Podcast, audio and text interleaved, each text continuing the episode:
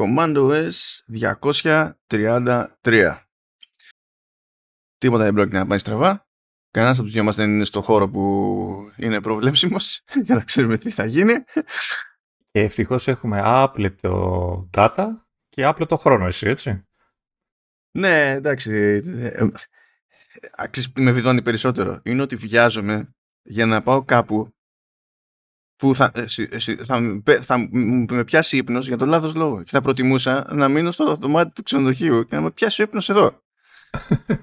Αλλά τέλος πάντων, Γερμανία, εγώ στην κολονία εκεί πέρα για κάποιο λόγο κατέληξα σε ένα ξενοδοχείο που είναι ακριβώς κολλητά με, με πάρκο, σε, με, με, λίμνη και πάπιες. Οπότε ξέρω εγώ, it is what it is.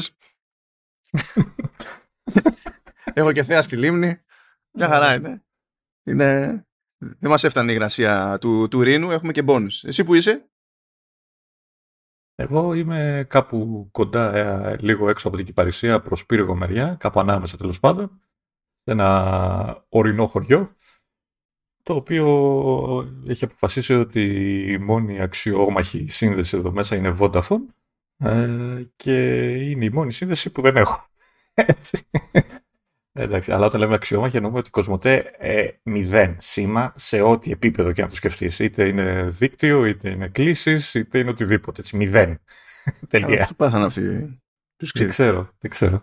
Και, και η Wind έχει, έχει μέσα στο χωριό για κάποιο λόγο κεραία, οπότε έχεις κλήσεις και τα λοιπά και για κάμποσο καιρό δεν, δεν ξέρω γιατί έχω μια μικρή ελπίδα γιατί μου είπαν κάτι προχθές. Τέλος πάντων, ε, μέχρι τώρα αυτό που ξέρω είναι ότι έχει μόνο κλήσεις, γιατί παρόλο που αφήσαν να φτιαχτεί η, η κεραία μέσα στο χωριό, ε, θεωρούν ότι ξέρεις, δεν πρέπει να αφήσουν τους τεχνικούς να έρθουν να αναβαθμίσουν και να ενεργοποιήσουν 4G, 3G κτλ. Γιατί κάνει κακό. ναι, ναι, έχω ξυπνήσει πρωινό ε, στο χωριό με τις καμπάνες να βαράνε, ξέρεις, στυλ ε, συνεγερμός, φωτιά, πόλεμος και τέτοια. Και ήταν επειδή κυνηγάνε τους τεχνικούς να μην ανεργοποιήσουν τα, τους διακόπτες. Ε... Και τι θα κάνουν, άμα τους πιάσουν θα τους, θα τους βασανίσουν με τις νέες ταυτότητες, τι θα γίνει; Τι ξέρω, δεν ξέρω. Σηκωθείτε χωριανοί να σώσουμε, δεν ξέρω, κάτι τέτοιο φωνάζω, δεν θυμάμαι.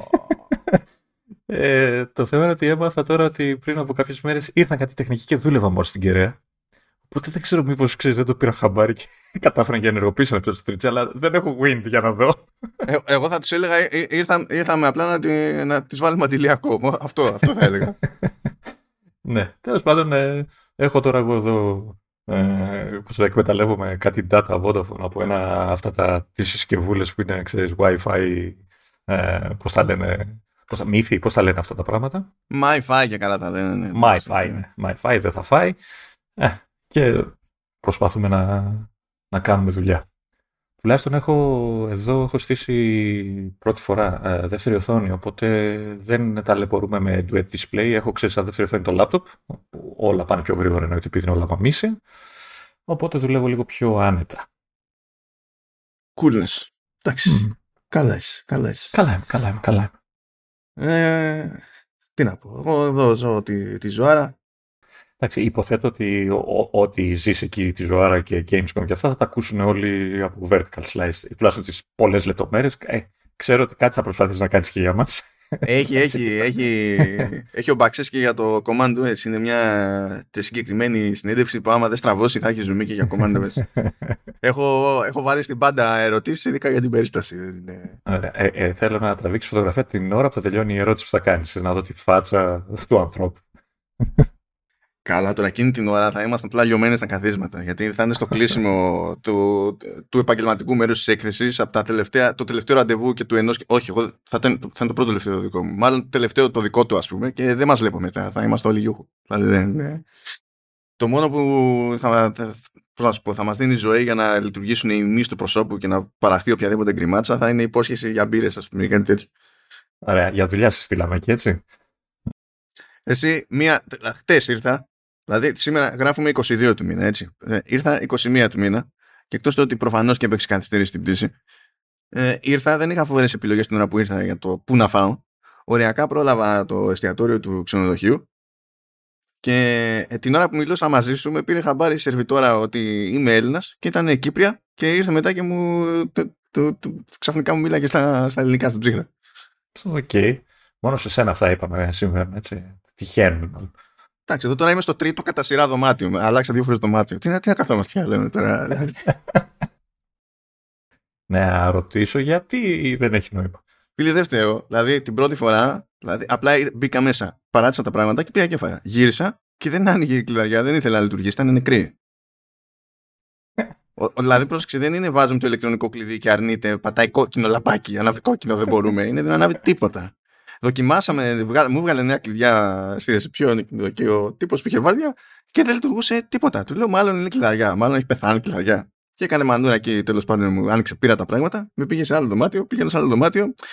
Πρώτη κίνηση, αφού είναι να παρατήσω τα πράγματα και να ηρεμήσω επιτέλους, που δεν, έφυγε και η πείνα, είμαστε χορτέτοι, κλιματιστικό, εννοείται. Κάνω φραπ, νεκρό το κλιματιστικό. Λέω, ε, φλαράκο, ξέρω λέω θα τη θυμάσαι αυτή τη βαρδιά. αλλά, σου λέω, ναι.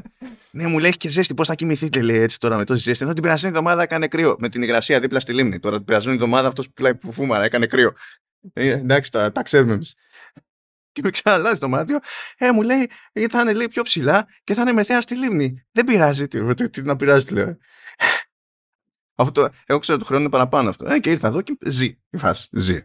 ζει. Αλλά κάνει θόρυβο που δεν έκανε. Ε, κάνει θόρυβο που δεν πρέπει ακριβώς το κλιματιστικό. Έχω γυρίσει εδώ το blue προς το στη μεριά. Ελπίζω να μην έχουμε θύματα. Θα δούμε τι θα γίνει.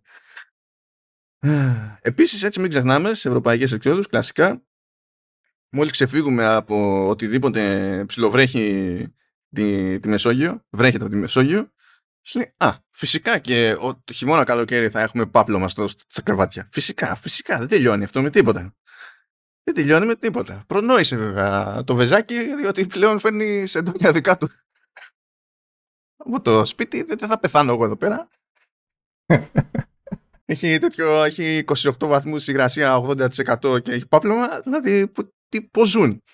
Δεν, δεν, ε, συνήθεια είναι, υποθέτω, δεν έχει. Δεν, δεν καταλαβαίνω αυτό. Είναι κρύο για αυτούς. Τι. Ναι, ok. Okay. Εντάξει. Λοιπόν, για πάμε εδώ να προσποιηθούμε ότι κάτι whatever. Καλά, πετσοκοπήκαν εδώ πέρα θέματα γιατί απλά δεν υπάρχει ελπίδα. Μετά πρέπει να τηλεμεταφερθώ. Θα είναι αστείο.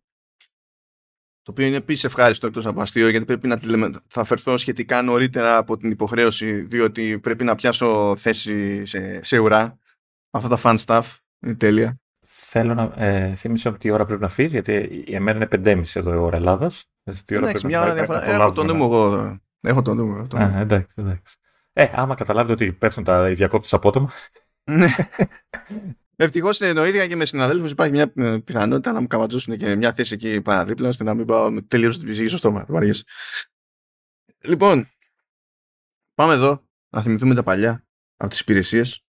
Κάποιος έχει μπερδευτεί εντωμεταξύ στην Apple. Έβγαλε δύο φορές το ίδιο δελτίο τύπου με, με 10 μέρες απόσταση. Ε, εντάξει. Δεν θυμόταν και λέει για, για καλό και για κακό, ε. Να σου ξαναβγάλω.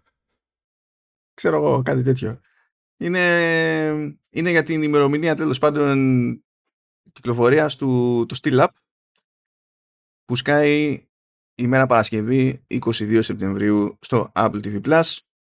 Ε, είναι, θα έχει 8 επεισόδια, είναι κομική σειρά, θα τρέχει μέχρι 27 Οκτωβρίου, δεν την αναφέρουμε πρώτη φορά, θα έχω τα δελτία τύπου, μπορείτε να ψαχτείτε κανονικότατα, ok. Αυτό το έβγαλε λοιπόν στις 9 Αυγούστου το δελτίο τύπου και εμφανίστηκε σήμερα που είναι 22 με την ημερομηνία στη δημοσίευση να λέει 23 Αυγούστου. όλα εντός κλίματος. Ε, όσο είμαι σε ταξίδι, είναι όλα εντός κλίματος. Δεν υπάρχει κανένα πρόβλημα. OK. Okay. Επίσης, ε, δεν ξέρω αν το. Δηλαδή, εδώ ή εγώ έχω χάσει την μπάλα, ή αυτοί έχουν χάσει την μπάλα τελείως, γιατί βγάλανε 13 Αυγούστου ε, δελτίο τύπου για ντοκιμαντέρ λέει, λέει ότι το ανακοινώνουμε νέο ντοκιμαντέρ ε, για τον Λιονέλ Μέσι. Και λέει όλα αυτά τέλος πάντων για την καριέρα του στην Αργεντινή και την πορεία του στα World Cup κτλ. Και, και αυτά τα έχουμε, αυτό το έχουμε ξαναπεί. Ε, δεν είναι άλλο έτσι. Είναι αυτό, αυτό που ξέρουμε, το γνωστό. Εντάξει. Ε, και έχω, ε, έχω περδευτεί στην όλη φάση τι παίζει. Ε, αν και νομίζω, δηλαδή ή, ίσως είναι το ίδιο αλλά βολιασμένο με άλλα πράγματα γιατί στο μεταξύ ανακοινώθηκε η μεταγραφή του Μέση στη Ιντερ, Ιντερ, Μαϊά.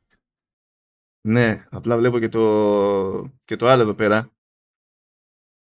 Πώς είναι δυνατόν να είναι; Δηλαδή τώρα αυτό είναι λάθος του δελτίο τύπου ή απλά είναι σε άλλο πλανήτη οι Αμερικανοί; Γιατί η ομάδα λέγεται FC στο τέλος και είναι CF. Γιατί; Για, γιατί; Δηλαδή Πάω, προ, προ, προσπαθώ, προσπαθώ να δω. Για να, για να δω. Για να δω. Και, και παρακάτω CF την αναφέρει πάντως. Ναι, το βλέπω και στο, επίσημο είναι, και στο επίσημο είναι CF. Πώς το καταφέρνουν αυτό, θα μου πεις Αμερικάνοι. Θα μπερδευτήκαν. Ποιος ξέρει. Τέλος πάντων, πήγε εκεί πέρα, αγχώθηκε ο Μέση. Το είχαμε πει αυτό ότι ήταν, ας το πούμε, φήμη, αλλά φαινόταν να είναι σοβαρή. Όντως έγινε η μεταγραφή, όντως έσκασε στο, στην Inter Miami. Και με το που έσκασε στην Inter Miami, είχε ακουστεί κιόλας ότι είχε βάλει δάκτυλο η Apple και ότι του τάξανε και ποσοστά από συνδρομές στο, στο season pass του MLS και τώρα νομίζω είναι δύσκολο να ανοίξετε το TV app να μην πέσετε πάνω στη φάτσα του, του Messi. Είχε event, είχε event για την επίσημη πρώτη του, του Messi και καλά celebration κτλ. Ε, και τώρα εδώ συζητάμε όταν παίζει Miami είναι πρώτη μούρη στο καβούρι στο, στην εφαρμογή είναι τώρα σου, σου λέει πάμε να δώσουμε πόνο. Κάπου πήρε τ' αυτί μου εντωμεταξύ ότι έχουν μαζέψει, άγνωστη βέβαια γεωγραφική κατανομή, έχουν μαζέψει λέει πλέον 2 εκατομμύρια συνδρομητές στο season pass, τουλάχιστον αυτή τη σεζόν. Τώρα αν αυτό είναι αρκετό ή όχι, άγνωστο. Εντάξει, ένα καλό βήμα το βλέπω εγώ. Ναι, αλλά τέλος πάντων, ναι, μάλλον λέμε το ίδιο πράγμα απλά με έξτρα ε, μόντες από, το, από Inter Miami. Δηλαδή, άντε βγάλε άκρη. OK, okay. συνεχίζουμε. Ε, πήρε επίσης ημερομηνία για το, το The Buccaneers. Βγαίνει 8 Νοεμβρίου. Και αυτό δεν είναι καινούριο, γι' αυτό δεν μπαίνω στη διαδικασία να το κάνω τώρα 9. Ω συνήθως στα δελτία τύπου υπάρχουν σημειώσεις του επεισοδίου. Φαίνονται σε podcast apps, φαίνονται προφανώς στο, στο site και πάει λέγοντας. Και τι άλλο έχουμε εδώ πέρα. Ε, η ημερομηνία πήρε και το Fingernails που είναι, δεν είναι σειρά, είναι ταινία. Ε, και θα ακολουθήσει το, αυτό το νέο μοτίβο που έχει διαλέξει η Apple. Θα βγει εκεί πέρα μια εβδομαδούλα νωρίτερα στις κινηματογραφικές αίθουσες, λίγες όμως, δηλαδή μόνο σε Los Angeles και Νέα Υόρκη τάζει ότι θα προβληθεί από 27 Οκτωβρίου και 3 Νοεμβρίου, όχι ψέματα, θα, θα προσθεθούν και άλλα από 3 Νοεμβρίου. Okay. Α, άρα υποθέτω ότι βλέπουν ότι υπάρχει υλικό για Όσκαρ, για πιθανότητες, γι' αυτό και το Καλά, το κάνουν, δεν το κάνουν σε, είναι γενικότερο αυτό. Είναι γενικότερο.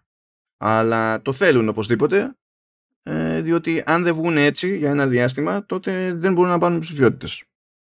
Έτσι κι αλλιώς. Εδώ μεταξύ βλέπω, λέει, ε, ε, σκηνοθέτης, ε, συγγραφές και παραγωγός είναι ο Χρήστος Νίκου. Κύπριος, τι είναι; Και τέτοιο, και, και Σταύρος Ράπτης και Σαμ Στάινερ.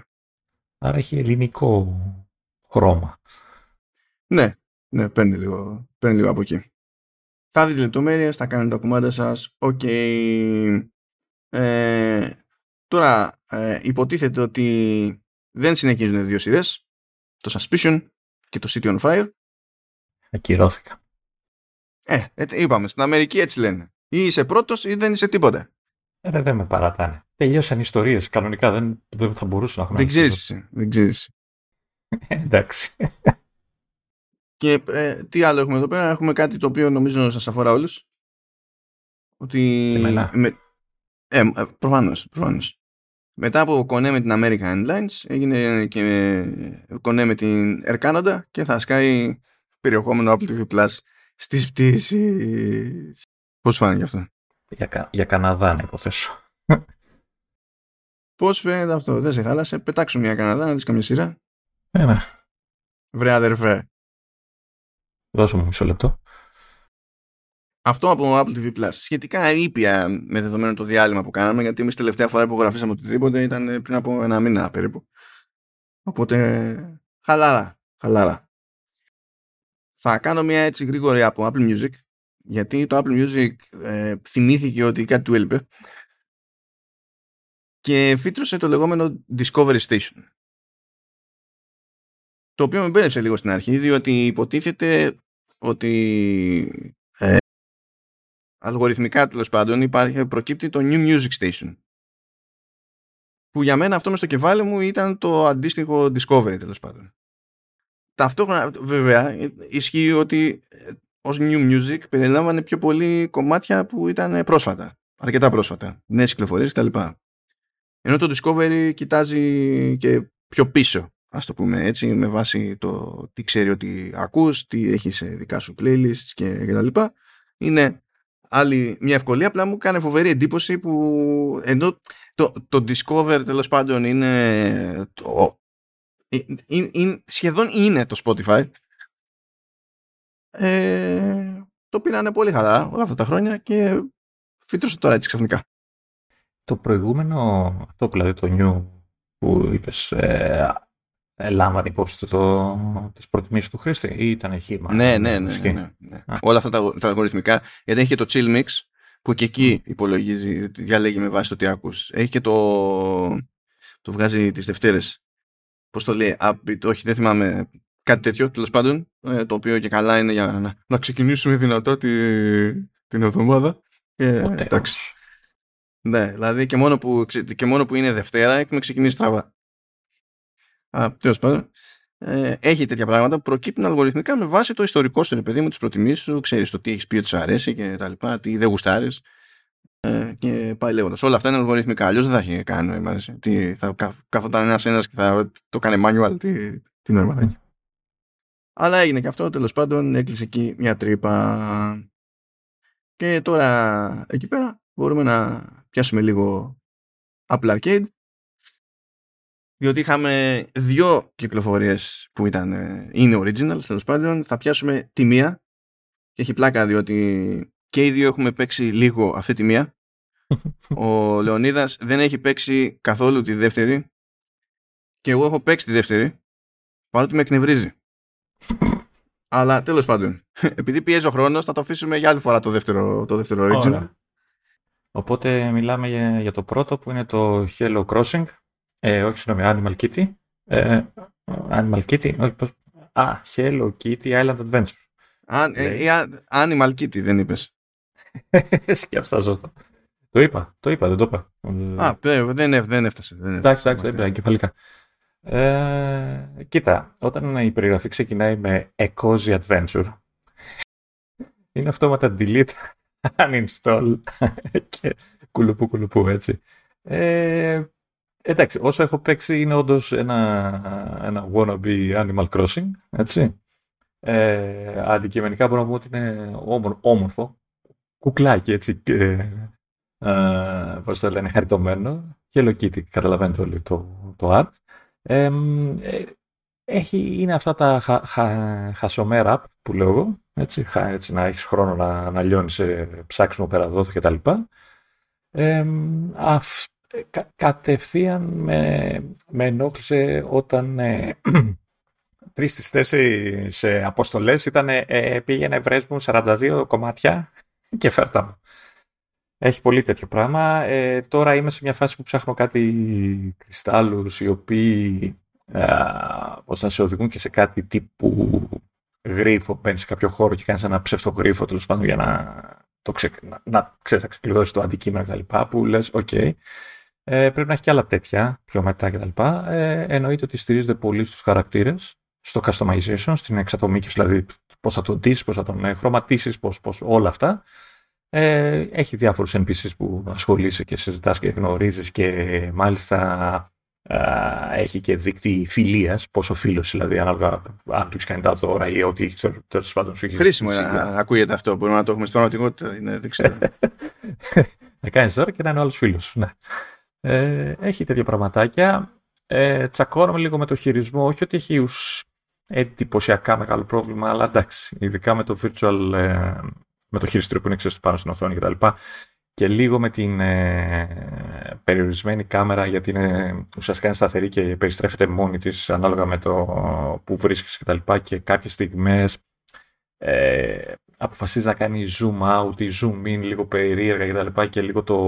Ε, έχω την ότι έχει λίγο lag ο χειρισμός αλλά δεν ενοχλεί γιατί εντάξει τώρα δεν είναι κανένα παιχνίδι που ε, παλεύει με τα pixel για να κάνεις το ακριβές άλμα κτλ. Ε, εντάξει, αυτά. Δηλαδή, όποιος δηλαδή, ξέρει από Animal Crossing ή θέλει να παίξει κάτι παρόμοιο, είναι μια καλή, θεωρώ ότι είναι καλή επιλογή. Έτσι. Απλά εντάξει, δεν είναι για μένα όπως κανένα από αυτά τα παιχνίδια δεν είναι για μένα. Σαν γούστο δηλαδή. Πάντως, αυτό που έχω να πω εγώ, αυτό που με σόκαρε, είναι που το θεώρησε σημαντική κυκλοφορία η Apple. Που προφα... Πιάνω το σκεπτικό. Hello Kitty, μεγάλο brand, από αυτά νιώθει η Apple. Είναι έτσι. Ναι. Ε, ναι. Που έβγαλε ξεχωριστό δελτίο τύπου. Δηλαδή, συνήθως υπάρχουν μήνες που ξεχνιέται να βγάλει δελτίο τύπου για το πρόγραμμα του Apple Arcade για τον μήνα. Και αυτή τη φορά έβγαλε δελτίο τύπου για συγκεκριμένο παιχνίδι στο Apple Arcade. Πράγμα που δεν κάνει σχεδόν ποτέ. Αλλά να που εδώ το έκανε. Θεωρητικά είναι μεγάλη κυκλοφορία. Πέρα από το όνομα έτσι και σαν παιχνίδι νομίζω έχει, έχει τα φόντα να τραβήξει να τραβήξει τέλος πάντων ε, ξέρεις, τα, το ενδιαφέρον ε, πιο casual παικτών κτλ. Νομίζω ότι θα το, θα το καταφέρει. Οπότε ίσω ίσως να τη δικαιολογώ που ξέρεις, το, το σπρώχνει λίγο περισσότερο από, από ό,τι συνήθως. Δεν είναι. Εμένα το, το πρόβλημά μου με την Apple σε κάτι τέτοια είναι ότι διαλέγει μόνο έτσι. Ναι. Στο σπρώξιμο. Είναι σαν τα τέτοια, σαν τα editorial που κάνεις στο App Store, ας πούμε, και λέει The biggest brands are the iPhone, ξέρω εγώ, και λέει Call of Duty Mobile. Του στυλ, έχουμε και εμείς Call of Duty. Και λες, δεν, όχι, δεν έχετε και εσείς Call of Duty. Δηλαδή, ναι, μοιάζουν περισσότερο από ποτέ, okay, στις όποιες μπάντες, okay, αλλά δεν, δεν, δεν μπορείς να βγαίνεις και να μου λες έχουμε Call of Duty και να πιστεύεις ότι θα το φάω. Τέλος πάντων. Πάντως όσοι ενδιαφέρονται να προετοιμαστούν ότι πρέπει να κάνουν χώρο στο κινητό tablet γιατί είναι πάνω από ένα γίγκα το παιχνίδι. Οπότε mm. ναι, θέλει λίγο το χώρο του. Λοιπόν, στο μεταξύ, μετά από το συγκεκριμένο, 8 Αυγούστου φύτρωσε το Ecograms Plus, το οποίο είναι Plus, άρα δεν θα κάνουμε ειδική αναφορά. Στο Λιφάς είναι puzzler με γάτες, Α το θέσουμε έτσι. Και νομίζω έπεσε σε φάση που ήταν και η μέρα της γάτα ή και κοντά τέλος πάντων. Κάτι τέτοιο. Α, δεν το θυμάμαι καθόλου. Δεν κάνουν register τέτοια πράγματα στο μυαλό μου, δηλαδή δεν έχω ιδέα. δύο στα δύο γάτες, έτσι. Kitty και Necrograms. Necrograms. Ναι. Επίσης, 18 Αυγούστου έσκασε το Kingdoms Emergent Build. Ε, αυτό είναι που έχω παίξει περισσότερο παρότι με ενοχλεί σε διάφορα μη και πλάτη. Αλλά προφανώς μισό τον εαυτό μου, οπότε έχω παίξει περισσότερο σε αυτό. Αυτό θα μας απασχολήσει άλλη φορά. 25 Αυγούστου βγαίνει το Finity τελεία, έχει τελεία στο τέλος, το φτιάχνω, το οποίο είναι original και αυτό που σπρώχνει περισσότερο για τον μήνα Αύγουστο η Apple είναι το Somebody Amigo Party to Go που σκάει 29 Αυγούστου. Αυτό θα είναι καλή φάση βασικά. Θα είναι καλή φάση ποικιλοτρόπως από την άποψη ότι είναι rhythm game, δηλαδή ε, τώρα πώς να το πω, δεν ξέρω πόσος κόσμος έχει παίξει Σαν Μαντιαμίγκο. Αυτό ήταν με το, με το χαλί, όχι έτσι. Όχι, ρε, μαράκες. Με το χαλί ήταν το Α, DDR. Ναι, ναι, σωστά, σωστά. σωστά. Dance Dance Revolution, πάει και αυτό. Μόνος σε arcades. Ε, το San Amigo υπάρχει και σε arcades και σε κονσόλες και σε ό,τι να είναι και να που υπάρχει και εδώ και τέτοια. Ε, είναι καλά αυτά συνήθως. Αλλά κρέμονται πολλά πράγματα από το licensing των κομματιών, το οποίο κοστίζει. Και γι' αυτό σου πουλάνε συνήθως song packs, ξέρω εγώ, ξέχωρα, γιατί και αυτά τα πληρώνουν ξέχωρα χωρί ότι έχει να γίνει δουλειά για να μετατραπεί αυτό σε gameplay συγκεκριμένα έτσι κομμένο και ραμμένο για το εκάστοτε τραγούδι. Οπότε δεν είναι ότι εντάξει πέτα μου κάτι audio files μέσα ας πούμε.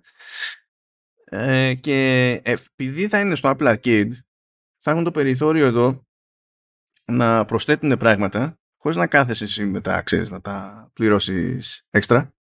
Και έχουν κάνει και το άλλο το περίεργο ενώ βγάζουν όπου να είναι βγαίνει καινούριο Samba de Amigos σε ξέρω κονσόλες ή τέτοια για κάποιο λόγο στο Party to Go που είναι η Apple Arcade θα έχουν για πρώτη φορά story mode. Το οποίο δεν έχει ξαναγίνει ποτέ στη, στη σειρά. Αλλά από εκεί και πέρα, πώς να σου πω, έχει πέσει φράγκο. Γιατί έχουν Lady Gaga, έχουν. Έχουν, έχουν. έχουν. Έχει λέει πάνω από 40 κομμάτια, τουλάχιστον στην αρχή, και θα δούμε παρακάτω ότι θα παιχτεί. Με updates και τέτοια. Εγώ θέλω να δω πώς θα παίζεις. Γιατί άμα είναι μπαράκες που λες, τι θα κουνάς στο, στο χειριστήριο; όχι, ε, όχι. Σε αυτές τις περιπτώσεις δεν είναι μαράκες. Τις μαράκες έχουμε αφήσει πίσω. Όπως και όταν βγαίνεις σε κονσόλες και τέτοια, δεν θεωρεί η Sega ότι θα έχεις μαράκες. Αυτά ήταν τα παλιά τα χρόνια στο Dreamcast. που ήταν. Αχ, αχ, αχ, τι το είπα, τι το είπα. Έλα, μωρέ, παράταση παλιό κονσόλ. Τίποτα. Ναι, όχι, ναι, ναι. Εντάξει, ok, okay, εντάξει. Ε, για την ξεπέτα τέλος πάντων ας το χώσουμε και αυτό, ενώ δεν είχε πάρει ημερομηνία συγκεκριμένη, ξέραμε ότι έρχεται, βγήκε το, το port του LX2 για Mac και Apple Silicon. Just saying, κυκλοφόρησε και αυτό. Ε, ενώ μπήκε κανονική υποστήριξη για DirectX 12 στο crossover, το οποίο ταιριάζει με όλα τα υπόλοιπα που έχουμε πει για το porting kit που έφτιαξε η Apple και τα λοιπά τέλος πάντων, οπότε ακόμα και μέσω λαμίας βελτιώνονται τα πράγματα για το πώς μπορεί να τρέξει με translation κάποιος ένα παιχνίδι από Windows τέλος πάντων για να το κάνει να λειτουργήσει σε, σε Mac. Αυτά απλά τα κολλάω επειδή τέλος πάντων είναι όλα μαζί εκεί πέρα στο gaming. Και τώρα έχουμε αλλαγή ταχύτητας και θεμάτων. Έκπληκτος. Έκπληκτος, I tell you. Πήγα να τσεκάρω μια διαδρομή τέλος πάντων όσο ήμουν Αθήνα ακόμη και μου βγάζει επιλογή για οδηγίες με transit. Μάλλον όχι, δεν μου βγάζει. Για... Έτσι κι αλλιώς έχει επιλογή. Απλά όταν δεν έχει στοιχεία δεν σου κάνει τίποτα. Και λες, ξέρω εγώ, οκ. Αλλά χάσαμε λοιπόν σε ένα χάρτη και κάπου είχε ως point of interest μια στάση. Και πατάω τη στάση. Κατά λάθος. Και ανοίγει πίνακας και μου λέει τι λεωφορεία περνάνε από αυτή τη στάση; Και ποια είναι, πότε έρχονται τα επόμενα δύο δρομολόγια. Και λέω, wait, what? Υπήρχε και δεν το ξέραμε; Αυτό δεν. Μα πού και πού τσεκάρω. Κάποιο, κάποια ανακοίνωση δεν έχει βγει και τα λοιπά που να τη, τη θυμάμαι. Και άρχισα να κάνω διάφορα δοκιμαστικά εκεί πέρα να δω. Και όντως, όντως, μπορείτε τώρα να πάρετε οδηγίες ε, που να χρησιμοποιούν ε, μέσα μαζικής μεταφοράς. Υπολογίζει κανονικά και τραμ και λεωφορεία και, και μετρό και προαστιακό υπολογίζει ακόμα και το Αθήνα Θεσσαλονίκη, αλλά μέχρι εκεί αυτό δεν έχει. Άρα, αυτό. Υποθέτω, υποθέτω δεν είναι για όλη την Ελλάδα ακόμα, ίσως είναι μόνο για Αθήνα. Όχι, γιατί πήγα ας πούμε yeah. Θεσσαλονίκη για να δω αν βγάζει ανάλογα points of interest και δεν έχει. Mm. Ενώ το πηγαίνει εκεί το δρομολόγιο μέχρι Θεσσαλονίκη επειδή έχει υπολογίσει το σιδηρόδρομο, ας πούμε, τουλάχιστον για αυτή την περίπτωση. Ε, γιατί νομίζω ότι και εκεί δεν πιάνει όλες τις πιθανές διαδρομές το, τις σιδηροδρομικές αλλά και πήγανε να ξεκινήσουν τέλος πάντων με την Αττική γενικότερα. Ε, υπάρχει περίπτωση να έχει η άλλη εταιρεία να είναι άλλη εταιρεία υπεύθυνη για άλλες πόλεις και αυτά. Γιατί, γιατί ναι, για Θεσσαλονίκη είναι, είναι ο ΑΣΤ, ας πούμε. Να, οπότε θα πρέπει να κάνει συμφωνία εκεί, ας πούμε. είναι άλλος πάροχος. Ναι. Ε, Πάντως, ε, όταν μου το είπες, έκανα και εγώ, ξέρεις, έκανα μια εικονική διαδρομή, ρε παιδί μου, ε, του παξί με μέσα μαζικής ενημέρωσης και είδα ότι. Όχι μέσα μαζικής και... ενημέρωσης, αυτές είναι ναι. άλλες διαδρομές. είναι πιο δύσκολες. δεν πάω καλά. Ναι, μου, μου, μου τέλος πάντων μέσα μαζικής μεταφοράς και είδα ότι, ότι κάνει προσπάθεια να συνδυάσει. Δηλαδή, σου λέει, ξέρω εγώ, ξέρεις, ε, για να πας εκεί, ξέρω εγώ, μετά μέσα, ε, πας με τα πόδια μέχρι εκεί, σου λέει πόση ώρα χρειάζεσαι, μετά παίρνεις το τάδε λεωφορείο ή ξέρω εγώ, μπορεί να έχει και επιλογές για διάφορα λεωφορεία. Ναι, μπορείς να τα φιλτράρεις κιόλας. Να του λες ότι δεν θέλω να μου προτείνεις το τάδε μέσο, ξέρω εγώ, γιατί έτσι. Mm-hmm. Και εντάξει, δηλαδή την κάνει την προσπάθεια, δεν μπορώ να πω. Την κάνει την προσπάθεια, έχει τα δρομολόγια αυτά τα επίσημα που της δίνουν. Οπότε σε κάποια φάση που περίμενα λεωφορείο και έλεγε ότι έχετε σε 8 λεπτά, ήρθε σε 3. Πάλι καλά που σε 25. Ναι, αυτό θα το πάθει ο επόμενος. αυτό θα λειτουργεί από την ανάποδη. μ, άρεσε, μ' άρεσε όντως το ότι μπορούσα να πατήσω μια στάση και μου έλεγε τι περνάει και μπορούσα να δω τι δρομολόγιο κάνει αυτό που περνάει κτλ. Προφανώς μπορούμε να ψάξουμε με οποιοδήποτε προορισμό και θα μας βγάλει συνδυασμό. Οπότε, ακόμα και αν δεν έχουμε ιδέα τέλος πάντων πώς να πάμε κάπου, θα βγάλει συνδυασμούς. Αν είμαστε κάπου και δεν έχουμε ιδέα ε, τι περνάει από εκεί που είμαστε, υπάρχει τρόπος να μάθουμε. Και τις πρώτες φορές που μπλέκεται, ε, βγάζει μια πρόταση στους χάρτες για να προσθέσετε ένα button εκεί πέρα που έχει τα shortcuts που είναι στην ουσία για, το, ε, για να σας δείξει με τη μία στο χάρτη την κατοικία σας ξέρω εγώ ή την εργασία σας που υπάρχουν κάποια τέτοια shortcuts. Ε, μπορείτε να βάλετε εκεί ένα κουμπάκι που, ώστε να το πατάτε όπου και αν είστε και να σας βγάζει τι συγκοινωνίες περνάνε από εκεί γύρω που είστε. Όχι σε συγκεκριμένη στάση, αλλά εκεί γύρω που είστε. Mm. Για να δείτε τι επιλογές έχετε τέλος πάντων. Και άμα δείτε κάτι γνώριμο να προσανατολιστείτε, αν όχι να ψαχτείτε περισσότερο.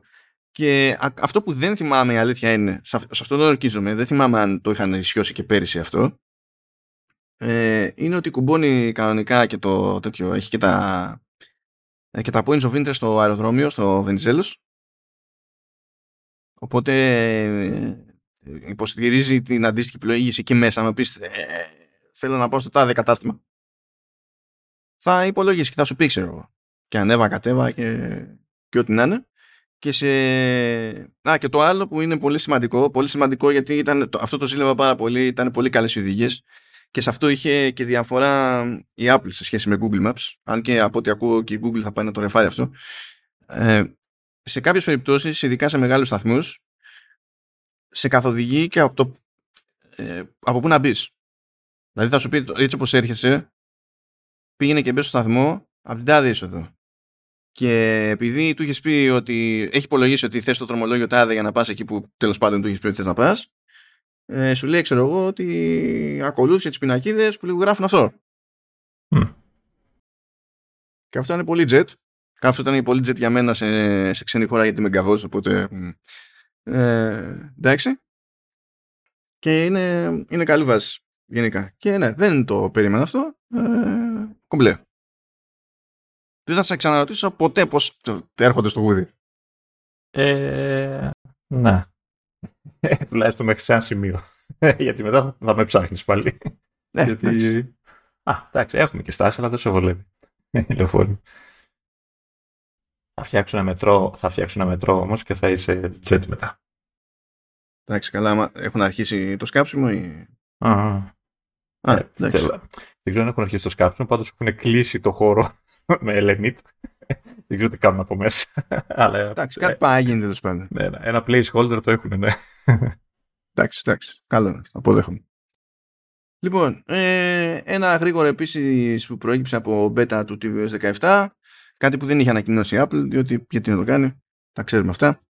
Ε, υποτίθεται ότι σε tvOS, αν χρησιμοποιούσε κάποιος AirPods Pro ή AirPods Max που υποστηρίζουν Spatial Audio, μπορούσε να, να, έχει ένα ζεύγος συνδεδεμένο με, με Apple TV και να λειτουργεί με Spatial Audio. Τώρα λέει, με tvOS 17 μπορούν να είναι συνδεδεμένα δύο ζεύγοι από AirPods και να, λειτουργούν, να λειτουργεί το Spatial Audio. Άρα να πάρω δύο ακουστικά. Σπίρο να βάζεις δύο MacBook. Τι μου λες τώρα. Δύο, δύο ακουστικά. Χασμάρες. Χασμάρες. Χασμάρες. Λοιπόν, Πάμε, πάει και αυτό και τώρα έχουμε τρία θεματάκια τα οποία είναι ας το πούμε τα πιο σοβαρά. Τέλος πάντων, ο Θεός δεν το κάνει αυτό σοβαρό. Βγήκε και ο Γκέρμαν και λέει ότι όχι φέτος, του χρόνου λέει, που θα κλείνει περίπου 10 χρόνια από την ανακοίνωσή του τουλάχιστον το Apple Watch. Ε, μάλλον λέει έχει στα σκαριά η Apple κάποιο έτσι πιο redesign, redesign. Δεν είχε φοβερές λεπτομέρειες στο, στο πράγμα εκεί πέρα. Η αλήθεια είναι. Ε, αλλά είπε ένα πράγμα συγκεκριμένο. Ότι μπορεί να το γυρίσει σε άλλο μηχανισμό για τα λουράκια. Γελάγα. Περιμένεις να, περιμένεις να γκρινιάξω; Για το κάνεις post. Γέλαγα, γιατί απλά φαντάζομαι τις εικόνες, φαντάζομαι τις συζητήσεις στο web. Είναι μετά, πώς, το μετά από 10 χρόνια και τα λοιπά. Ε, ξέρεις, το, το, το, το, κλασικό. Το κλασικό. Ναι, Κάπου διάβαζα εγώ ότι, ε, ότι έλεγε ο Γκέρμαν ότι θα είναι μαγνητικό το σύστημα. Έχει μια τέτοια υποψία. Ναι, έτσι λέει ο, ο Γκέρμαν. Και τώρα είναι, σχετικό, είναι κάπως σχετικό όλα αυτά από ποια άποψη. Πρώτα απ' όλα την ξέρουμε την Apple. Πες ότι βγάζει κάτι με, άλλα, με άλλο μηχανισμό και πάει λέγοντας, έτσι. Δεν είναι ότι ξαφνικά θα εξαφανίσει το υπόλοιπο line-up. Εδώ είδαμε να, και πάθαμε να, να ψοφήσει το Series 3. δηλαδή, ό,τι και να κάνει με το μηχανισμό, το πιο πιθανό είναι να έχουμε για χρόνια μοντέλα που κρατάνε τον κλασικό μηχανισμό έτσι κι αλλιώς. Και μάνι μάνι ας πούμε, ε, έχουμε και πρόσφατη προσθήκη στο line που είναι το Apple Watch Ultra. Και δεν πρόκειται φαντάζομαι από τη ε, μια χρονιά στην άλλη να πάει να, να του πειράξει εκεί πέρα το, το design γενικά. Δεν λέω μόνο για το... Γιατί ο Κέρμαν λέει ότι τέλος πάντων θα βάλουν χέρι και στο design γενικότερα. Επίσης θέλω να ναι. πω εδώ στο αγαπητό Macroom που κάνει μια σούμα, ε, αυτό που λέει The Apple Watch X, εννοεί 10, για την ιστορία απλά επειδή κλείνει 10 χρόνια, could also coincide with Apple's introduction of micro LED display technology. Ε, έλα, όχι, δεν θα προσπαθήσω καν. Δηλαδή, ε, απλά δεν... ε, και όχι μόνο αυτό, ε, προσθέτει ο Γκέρμαν θα είναι και πιο λεπτό. Και micro LED και πιο λεπτό. το casing. Έτσι, ναι. Δεν, ε, να σου πω κάτι. Ε, ε, εγώ να το δεχτώ ότι να αλλάξει ξέρω, το σύστημα των, των λουριών. Αν και εντάξει, δεν ξέρω πόσο, τι, τι, θα προσφέρει κάτι καινούριο, τι, τι έχουν. Εντάξει, δεν ξέρω τι έχουν σκεφτεί, αλλά δεν ξέρω τι θα πρόσφερε κάτι καινούριο. Δηλαδή, μια χαρά κουμπών τα λουράκια μέχρι τώρα, σούπερ. Ε, αν είναι μαγνητικό, έχουμε θέματα. Έχουμε θέματα που ελπίζω να έχουν λύσει, γιατί οι μαγνήτες έχουν μια τάση να αποσπώνται, να, να ξεκολλάνε τέλος πάντων. Και σε φάση όπως έλεγε ένα τύπος εδώ στα σχόλια του Μακρούμερ, ότι ξέρεις θα είναι πολύ εύκολο να στο κλέψουν. Θα το τραβάνε και θα ξεκολλάει από το λουράκι και γεια σας. Ε, θέλω να πιστεύω ότι κάτι έχει σκεφτεί, αν, αν όντως προχώρησε κάτι τέτοιο η, η Apple. Ε, τώρα, όσοι ανησυχούν για τα παλιά τους λουράκια και αυτά, είμαι 1000% σίγουρος ότι θα βγουν εταιρείες που θα πούνε ε, adaptera ε, για το καινούριο σύστημα που κουμπώνει τα παλιά λουράκια. Εντάξει, εξαρτάται. Δηλαδή, μπορεί να είναι ναι. εφικτό, μπορεί και να μην είναι. Ναι, εντάξει. Θέλω να πιστεύω θα είναι. Κάτι θα σκεφτούν, είμαι σίγουρος. Ε, Όπως έχουν βγει adapters ε, για λουράκια συμβατικά, ξέρεις, όχι Apple Watch, τα οποία ξέρεις, τα κουμπώνεις και μπαίνουν και στο watch δηλαδή, με το κλασικό. Δηλαδή δεν χρειάζεται να παίζεις δηλαδή, ειδικά για Apple Watch λουράκια. Ε, οπότε ναι, αυτό τώρα για το πιο λεπτό που λέει, ξέρω εγώ, μπαταρία θέλουμε να ανέβει, όχι να μην μειωθεί. Και γενικά ε, υπάρχει και η, και η φάση ότι ξέρει τα ρολόγια, ένα μεγάλο κομμάτι των πελατών τα θέλουν ογκώδη, θα θέλουν μεγάλα. Ε, δεν ξέρω γιατί η αλήθεια είναι, αλλά είναι ένα κομμάτι της αγοράς που θέλει μεγάλο ρολόι. Έχεις δει που κάτι δίσκους σερβιρίσματος για ρολόι, ας πούμε, κάτι τέτοιο. Ε, ε, ναι, ok, okay, αλλά το εννοούν, το λεπτό είναι άλλο πράγμα. Ναι, ε, θα μου πεις θα το κάνει πιο φαρδύ. Και αυτά που λες εσύ που έχουν εμβαδό, είναι πολύ πιθανό να είναι ήδη πιο λεπτά σε σχέση με τα τρέχοντα Apple Watch, ας πούμε. Ασχέτως του λοιπού μέγεθου. Εγώ έχω δει πολύ ογκώδη ε, ρολόγια πάντως. Ε, Τέλος πάντων, ναι. Το θέμα είναι η μπαταρία. Θα μπορέσει να κάνει κάτι να χωρέσει. Γιατί ο στόχος είναι να αυξηθεί, έτσι, όχι να, να πέσει. Και αν δεν έχει χώρο να βάλει λίγο μεγαλύτερη μπαταρία, πόσο πια. Μπορεί να... ο στόχος να είναι να μείνει σταθερή η αυτονομία. Ε, δεν μας αρέσει αυτό. Θέλουμε να αυξηθεί. Είναι, είναι από τα σημεία που χωλαίνει πάντα η σειρά των ε, Watch. Έτσι, δηλαδή, ε, μας ε, έδωσε λίγο αέρα με το, με το Ultra. Θα μου πεις εντάξει, ok, okay, Ultra, χιλιάρικο. Ε, αλλά ξέρω εγώ, μας γλύκανε. Θέλουμε και οι υπόλοιποι ξέρω, να, να αυξηθεί η μπαταρία επιτέλους του Watch. Όπως και να έχει, εγώ περιμένω την κρίνια. Θα κάνει το one-two punch. Θα, θα, θα πεθάνει Lightning. Θα πει μετά αλλάζω και τα λουράκια και θα, θα εκραγούν όλοι. Δεν ξέρω πού να βγουν. Αλλάζεις τα λουράκια. Εντάξει, Μα να σου πω κάτι. Ναι, εντάξει, είναι άνθρωποι που έχουν επενδύσει και πολλά έτσι, να έχουν πάρει ακριβά λουράκια αυτά και τώρα θα θέλουν να αλλάξουν ολόι και θα θα πρέπει να το πουλήσουν μαζί με το λουράκι ίσως, ξέρω εγώ. Ε, τους καταλαβαίνω, δεν μπορώ να πω όχι, αλλά δεν ξέρω, ίσως, ίσως εγώ είμαι πιο ψύχρεμος, είμαι πιο λιγότερο γκρίνια σε αυτό το θέμα. Δηλαδή δεν θα με χάλαγε πολύ. Μα, δεν, μα δεν είναι λογικό να το πάρει κανένας προσωπικά, δηλαδή... Mm, ναι. Ποιος έταξε ποτέ σε οποιονδήποτε ότι ένα κούμπομα κάπου, ας πούμε, θα μείνει σταθερό, θα το κρατήσει η εταιρεία, ξέρω εγώ, για 200 χρόνια. Δεν υπάρχει αυτό. Ε, προσωπικά πιστεύω ότι θα το έχει αλλάξει από το 4-5. Έτσι, 6 μετά το εκεί θα περίμενα ότι θα αλλάξει τρόπο ε, για να σε αναγκάσει να αγοράσεις εξεσουάρ. Αλλά το κρατάει ακόμα, ακόμα και στο Ultra το κρατάει. Δηλαδή δεν ξέρω. Μπορεί να λέει και μπουρδες ο κέραμα και να μην αλλάξει τίποτα η, η app. Έτσι. Ή, ή, να είναι τέτοιος, τέτοιο το design που να αναγκαστεί να αλλάξει λίγο κάπου στο σχήμα ώστε έτσι να μην είναι συμβατά πλέον τα παλιά λουράκια. Ή μπορεί να βγάλουν AirTag με ενσωματωμένη οθόνη micro LED. Ποιος ξέρει; δεν μπορώ, δεν μπορώ, αλήθεια δεν μπορώ. Κοίτα, ε, θα, θα ήθελα εγώ στο, στο X, να δω, το 10 τέλος πάντων, θα ήθελα να δω σίγουρα blood pressure. Έτσι θα ήθελα να, να, να δω ότι το καταφέρουν επιτέλους. Α, εντάξει, και το μαγικό. Κάτσε, blood, blood pressure, γιατί. Ε, την πίεση, παιδί μου, που Όχι, ε... την πίεση. Ναι, τι σχέση έχει αυτό με το ζάχαρο; Όχι, και ζάχαρο. Και ζάχαρο. Να μετά και ζάχαρο. Να βρούμε τα δύο συστήματα. Εκείνο απέχει ακόμα. Έχουμε καιρό για ζάχαρο. Το ξέρω, το ξέρω. Αλλά ξέρω, μήπως τα φυλάει. Έχει βρει έναν τρόπο κάπως και το κρατάει. Α, πάντως, αν, αν ισχύει αυτό που λένε ότι το φετινό Apple Watch ε, το 9, δηλαδή το φημολογούμενο θα είναι, νομίζω δεν ξέρω υπάρχει άλλο 9 σε συσκευή. Το iPhone δεν υπήρξε ποτέ 9. Έχει προχωρήσει, έχει κάνει κανένα άλλο 9. Δεν νομίζω. Ε, Όχι. Ε, υπήρξε κάποτε το Mac OS 9. Δεν ξέρω αν σε ενδιαφέρει. Για hardware.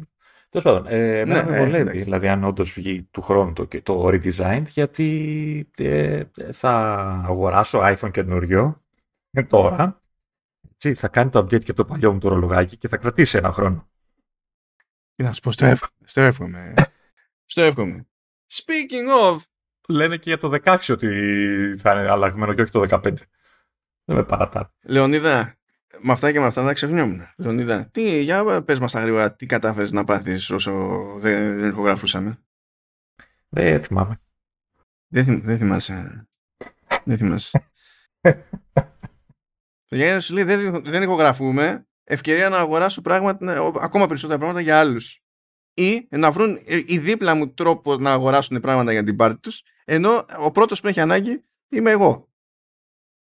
Για, για πες, τι έδειξε, τι έλεγε η σοδιά, η αφουστιατική. Η- Η Σουηδία είναι ότι α, χρειάστηκε να αγοράσω ένα νέο iPhone για τη σύζυγο. Γιατί το παλιό της ε, είχε αρχίσει και ε, εντάξει πέθανε. Οπότε ε, αναγκαστικά πήρα ένα απλό 14 και ε, παράταμε. Εγώ, εγώ δεν σου έκανα τίποτα, Λεωνίδα. Και ταυτόχρονα ο Junior ε, κατάφερε να, να τσιμπήσει, ε, πώς το λένε, AirPods Pro 2. Έτσι. Και πάλι παράταμε. Ας πω εγώ τι κατάφερα μέσα στον Αύγουστο με Apple Hardware. Περίμενα στο κλείσω. Υπάρχει και μεγάλη πιθανότητα να πάρει πριν από μένα νέο Mac. Μέγα. Ε, Βεβαιότητα θα έλεγα. Γιατί με σένα που έχουμε μπλέξει δεν θα- θα τελειώσουμε ποτέ, Λεωνίδα. Εντάξει, τι να κάνουμε. Ρε, πέρασε στο πανεπιστήμιο να μην τον ε, τρατάρουμε κάτι. Να τον τρατάρετε, αλλά εσύ τι ρολοβαράς μπορείς να μου πεις. Δηλαδή ξέρουν εκεί, τους ρωτάς να μας πούνε μια γνώμη. Θα τα πάρω όλα μαζί εγώ. Πες, πήγαινε, ρώτα έναν έναν στην οικογένεια, παιδιά. Ε, ε, τι ρόλο βαράω γενικά. Αυτό. Μαζεύω, μαζεύω απόψεις. Άσε μου και έχω, έχω δει τώρα, έχω ψηλό αγχωθεί με το λάπτοπ γιατί έχω μια μικρή εντύπωση ότι η μπαταρία έχει αρχίσει να φουσκώνει. Αλλά δεν είμαι Α, πολύ, ωραία. πολύ σίγουρος. Καλά, τουλάχιστον. Βέβαια να μου πεις είναι και τέτοιο. Δεν είναι αυτονόητο. Γιατί του 15 δεν είναι. Μμ. Άρα έχει κλείσει. Ζητάει service, το σύστημα, το σύστημα ζητάει, είναι στο 77% health. Έτσι. Ναι, άλλο, άλλο λέω αυτό. Το θέμα είναι επειδή έχουν περάσει 8 χρόνια. Μπορεί άμα πας και σε authorized τέτοιο να μην σου βρίσκουν μπαταρία. Ε, νομίζω δεν βρίσκουν γιατί είναι πλέον πρέπει νομίζω το έχουν obsolete. Το, το, Γι' αυτό το λέω μετά σύστημα. συνήθως από τα 7 χρόνια περίπου, Ω, συνήθως ω. δεν κο- κόβονται αυτά. Να. Ε, να σου πω εγώ τι, τι μου συνέβη με Apple Hardware. Ε, αισθάνθηκα σίγουρος για άλλη μια φορά για, το ότι, για την επιλογή μου που, ε, και ευχαριστημένος για την επιλογή που έκανα να πάρω τότε 12 Pro Max και ότι ήταν καλή σκέψη ότι, για τη τη φάση ότι με, στα pros της υπόθεσης, στα θετικά είναι ότι έχει πλαίσιο ατσαλένιο. Μμμ. Και βγήκε σε καλό διότι πήγε να φάει μία τούμπα, αλλά όχι από υψόμετρο. Ήμουνα, πώς να σου πω, ε, ε, ήμουν πάνω στο γραφείο, στο γραφείο κρατούσα το κινητό στο χέρι μου και προ, προφανώς επειδή δεν κλείνω τα 40 του χρόνου, αλλά τα 140, ε, μου έφυγε από τα χέρια. Έτσι όπως ήταν. Και έσκασε με την ας την πούμε γωνία του, διότι δεν έχει γωνίες, ως γνωστό. Ε, έσκασε παραδίπλα από το, τέτοιο, από το trackpad του MacBook Pro. Και το αποτέλεσμα είναι ότι το 12 Pro Max δεν κατάλαβε Χριστό και το MacBook Pro έκανε γούβα. Τι αλήθεια. Ωραία, φίλε. Είναι μικρή, είναι μικρή, αλλά τη βλέπω, ρε παιδί μου. Είναι, είναι, μια, είναι μια ιδέα, αλλά φαίνεται, φαίνεται δεν είναι uneven. Ίσα ίσα για να εκεί σου πέρα. σπάει τα νεύρα, έτσι.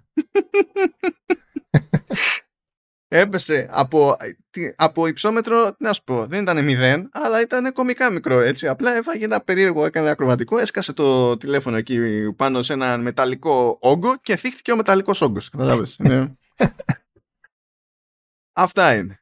Που όπου θα κάνει διπλή ζημιά με μία κίνηση, έτσι. Αν ήταν άλλο τηλέφωνο. Αυτά αυτό. είναι. Εντάξει, καλά να πάθει το MacBook Pro πλέον, γιατί και αυτό μου έχει κάνει ζημιά. Είναι μεταβίαστο, το, το αντέχω. Κάνω υπομονή. Κάνω υπομονή. Ηρωική υπομονή. Αλλά ναι, ορίστε. Κατά τα άλλα, ε, γιατί το ατσάλι μου είναι πιο βαρύ, δεν αξίζει τον κόπο. Καλά, άμα είχα το τέτοιο, άμα είχα το 12 και είχε πέσει αυτό, θα έκανε κάνει γούβες όλα. Α, ναι, αλλά με τα αλουμίνιο μπορεί να είναι ελαφρύ και να μην σου φεύγει από τα χέρια. Ναι, νομίζω ότι δε- δεν λύγεις από την προσπάθεια.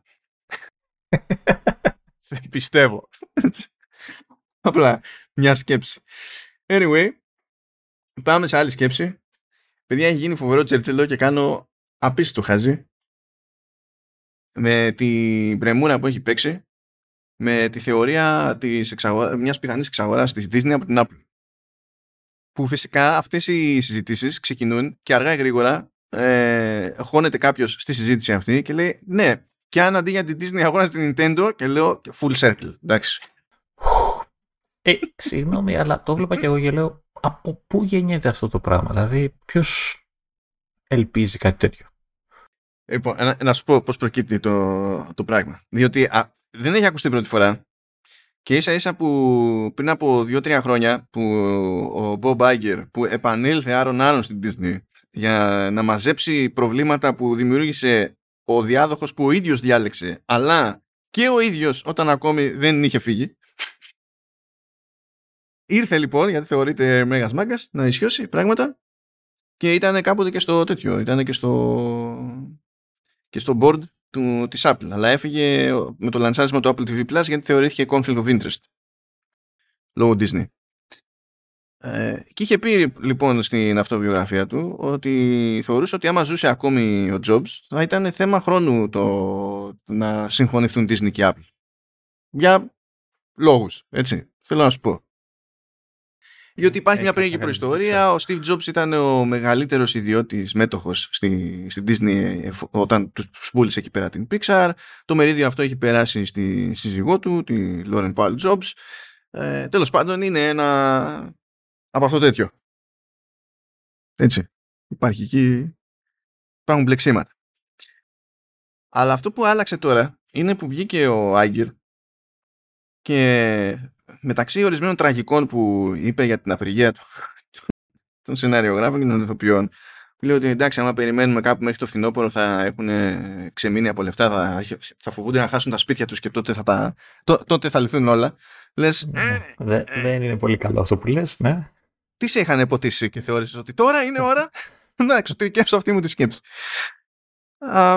Τέλος πάντων, ok. Okay. Είπε κάτι που μέχρι πρότινος θα ήταν αδιανόητο για την Disney θεωρεί η Disney ότι πλέον δεν έχει πρόβλημα κάποια κομμάτια της να τα πουλήσει. Ε, δηλαδή; Τα κομμάτια που λέει ότι δεν θα τα θεωρούμε βασικά πλέον στην πίσνα μας είναι τα αμερικανικά τηλεοπτικά δίκτυα που έχει το ABC και δεν θυμάμαι ποιο, ποιο άλλο. Okay. Που είναι τηλεοπτικά δίκτυα, τηλεοπτική σταθμή κτλ. Ε, και εθνικής εμβέλειας και, και μικρότερους τοπικούς που συνδέονται με το ευρύτερο δίκτυο κτλ έχει για κάποιο λόγο για το National Geographic. Το 'χα ξεχάσει αυτό πλήρως ότι είναι Disney. Αλλά ok. Okay. Και έχει και κανάλι ε, National Geographic και τα λοιπά. Προφανώς έχει και η ESPN, έχει εκεί πέρα και, και πάει λέγοντας. Αλλά με το που άκουσε η αγορά ότι θέλει να στείλει τα τηλεοπτικά, ενώ τα τηλεοπτικά βγάζουν λεφτά, αλλά πέφτουν. Σου λέει, αυτά τα τηλεοπτικά είναι ακριβώς τα κομμάτια που ένας αγοραστής σαν την Apple δεν θα ήθελε. Οπότε καθαρίζει η εταιρεία και τα υπόλοιπα τα παίρνει η Apple. Και έτσι γεννήθηκε το πράγμα. Και αφού γεννήθηκε έτσι το πράγμα, άρχισαν να, γίνουν και να γίνονται και ολόκληρες συζητήσεις για άλλα τμήματα. Γιατί θα σου λέει και με τα πάρκα τι θα κάνει; Θα πάει η Apple να μπλέξει με τα πάρκα. Ε, δεν θα είναι λίγο awkward. Δηλαδή, είναι εύκολο να πεις ότι θα ενδιαφερόταν η Apple για το κονέμ του ESPN, ας πούμε. Δεν θέλει, δεν, αυτό δεν είναι και φυσική. Επίσης, ναι, γιατί να μην ενδιαφερθεί για τα άπειρα IP που έχει η Disney. Μπορεί στο Τσακίρ και να σώσει και το Star Wars. Πού ξέρεις, βρε αδερφέ. Αλλά, δηλαδή, ό, όλο αυτό το πιάνεις. Απλά έχει κάτι business. Δηλαδή, οργανώνει κρουαζιέρες η Disney. Λες τώρα, ποιος στην Apple θα πει χαλάλι ας ασχοληθούμε και με τις κρουαζιέρες άμα είναι να μας κάτσει Disney. Θα μπορούσαν, θα μπορούσαν για τη σύνταξή τους ο Κουκ ε, τώρα, ε, όταν αποσυρθεί. Ναι, θα έχουν ειδικό χώρο τα κρουαζιερόπλια για τη σφεράρι του τέτοιου. Όπου ξέχασα ντροπή. Α, του Phil Siller, ορίστε. Ε, ακόμα και τα πάρκα, λες τώρα τα πάρκα είναι τελείως άλλη business, ρε παιδί μου. Δεν είναι, γιατί άμα δεις όλη την business της Apple, η μία θρέφει την άλλη. Δηλαδή παίρνεις hardware, ανοίγει το δρόμο για υπηρεσίες. Άλλο hardware όπως το Apple Watch, ας πούμε, συμπληρώνει προηγούμενο hardware που είναι το iPhone. Είναι, είναι, είναι μια αλυσίδα πραγμάτων. Και ενώ δημιουργικά τα πάρκα έχουν ενδιαφέρον, διότι αυτό που κάνει με τα διάφορα rides τέλος πάντων κτλ. από άποψη μηχανικής και σχεδιαστικής είναι κάτι που μπορεί να, μπορεί να πάει και να πατήσει τα κουμπιά της Apple στο Industrial Design Team. Με την ίδια λογική, με, τη, με την τρέλα που βάραγε και τον Ive, γιατί έτσι. Και είναι το λεγόμενο τμήμα των, των Imagineers και του Imagineering στην Disney. Αυτό μπορείς να καταλάβεις γιατί θα γαργαλίσεις ξέρω εγώ την Apple, αλλά σε φιλοσοφικό επίπεδο. Σημαίνει αυτό ότι θα κάνει κέφι να ασχοληθεί με πάρκα. Βέβαια θα πεις, τα άκουσα και αυτό και δεν μπορώ να διαφωνήσω δυστυχώς με αυτή τη σκέψη. Ε, μα τα πάρκα είναι ειδικά σχεδιασμένα ώστε να ε, σε ξεζουμίζουν όσο περισσότερο γίνεται. Και τι μας θυμίζει αυτό, λέει, πέρα από την Disney; Ποια άλλη εταιρεία μας θυμίζει, λέει; και λες, ναι, ναι, το πιάνω, αυτό το σκεπτικό το πιάνω, δεν μου φαίνεται περίεργο, αλλά το ζήτημα μου δεν είναι αν έχει την ικανότητα να κάνει κάποια μαγιά σε πάρκο η Apple, είναι το αν έχει την οποιαδήποτε διάθεση να κάνει κάποια μαγιά με πάρκα η Apple. Και σε αντίθεση με τα κανάλια που μπορείς να σκεφτείς ότι η Disney θα τα πουλήσει, η Disney ε, θα πει τι, θα μείνω εγώ στη Disney, θα έχω όλα τα IP και θα δώσω θα κάνω spin-off και θα τα πουλήσω τέλος πάντων όσο θα καταλήξουν να είναι κάποιοι operators των πάρκων με τα δικά μου IP μέσα και εγώ θα πουλάω στα πάρκα τα δικαιώματα για τη χρήση των IP. Δηλαδή μου φαίνεται όλο πολύ περίεργο. Ε, εγώ γιατί νομίζω ότι όλοι αυτοί που δημιουργούν αυτές τις φήμες απλά ελπίζουν ότι θα έχουν το Disney Plus στο Apple TV Plus με την ίδια τιμή εννοείται έτσι μην. Καλά, αυτό αποκλείεται. αποκλείεται. Απλά θα το βάλει. Πώς είναι το season pass για το MLS, αυτό θα πει. Πάρε και αυτό και θα κάνει τόσο. Αυτό θα πει. Ναι, okay. δεν ξέρω. Ε, δηλαδή υπάρχουν πράγματα στην Disney προφανώς και είναι χρήσιμα για την Apple. Αλλά δημιουργούν, υπάρχουν και από τα χρήσιμα κιόλας και είναι κάποια περίεργα. Δηλαδή μου φαίνεται λίγο δύσκολο να πάει η Apple να αγοράσει την Disney ό,τι και αν κόψει από την Disney και να σκάσουν οι απανταχούν ρυθμιστικές αρχές και να πούνε OK, no problem. Δηλαδή το κόβω λίγο, λίγο χλωμό. Ε, εγώ πάντως ελπίζω ότι αν γίνει ποτέ να, να δούμε Φεντερίκη ντυμένο Έλσα από Frozen να παρουσιάζει νέο macOS ας πούμε. Ρε, ρε, το μόνο γκούφι. Όχι, έλα, έλα. Ε, επειδή έχει το μαλλί ρε παιδί μου και είναι πιο εντυπωσιακό στην Έλσα γι' αυτό το... Εντάξει, ναι, αυτό το, αυτό το, το, το κατανοώ. Ε, αντίστοιχα, η Disney Macos έχει και δυσκο... Αρεντέλα. Macos Αρεντέλα, έτσι το λέγεται. Έλα, έλα, το χοντρέν. ε, ε, Επίσης η Disney έχει δισκογραφική. Είναι ε, λίγο πρόβλημα πάλι σε ρυθμιστικό επίπεδο να σου ανήκει δισκογραφική και να έχεις και μια υπηρεσία music streaming. Είναι πρόβλημα. Θα τη βόλευε όμως έτσι, να έχει τα δικαιώματα όλα τσάμπα. Ναι, και ε, να αυτά, αυτή να τα κοτσάρει στο Apple Music και τους υπολείπους να τους χρεώνει. Δηλαδή ε, ε, υπάρχουν πολλά σημεία τριβή. Το κάνει αυτό έτσι κι αλλιώς. Το κάνει καλό αυτό, εντάξει. Γι' αυτό γκρινιάζουν όλοι τώρα.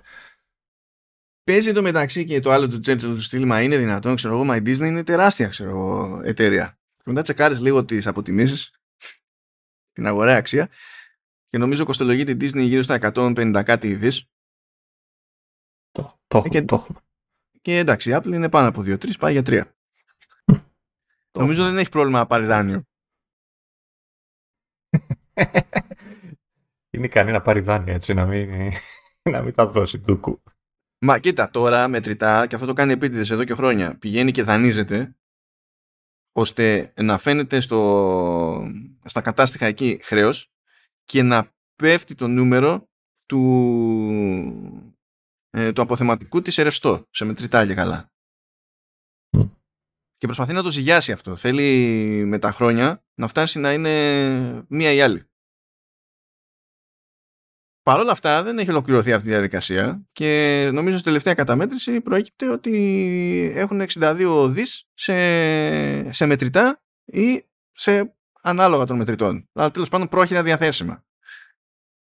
Και αυτό είναι αγορά ε, παίρνοντας δάνεια συνέχεια, ας πούμε. Είναι όλη την ώρα. Ε, εντάξει.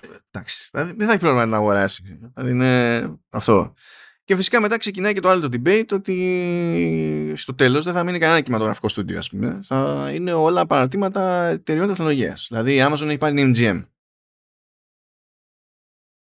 Αν πάρει η Apple ή Disney, πάει άλλο ένας από τους μεγάλους, ή οποιοδήποτε στείλει και αν πάρει Disney, γιατί ποιος θα το πάρει; Με άπειρα λεφτά για τέτοια εξαγορά έχουν οι εταιρείες τεχνολογίας. Ποιος άλλος έχει; Ε, ποιο θα ασχολιόταν, η Microsoft, ας πούμε; Θα την ενδιαφέρει ναι. κάτι.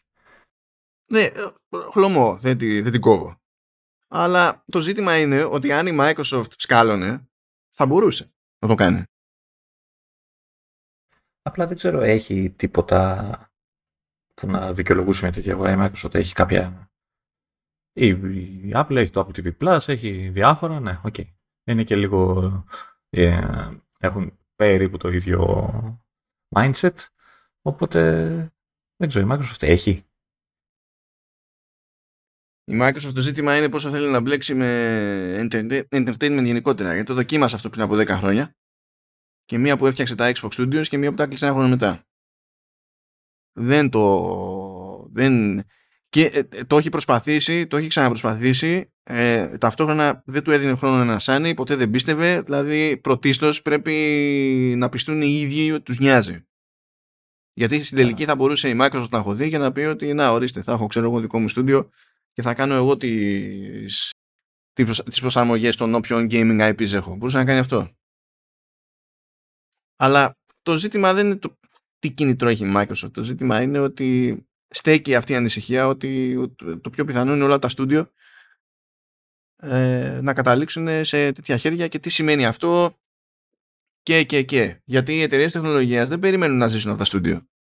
Δεν περιμένουν να βγάλουν λεφτά από εκεί. Είναι παράπλευρο. Παράπλευρη δραστηριότητα. Δηλαδή για, για την Apple το Apple TV Plus υπάρχει για να συνεχίσει να πουλάει ε, hardware μεταξύ άλλων.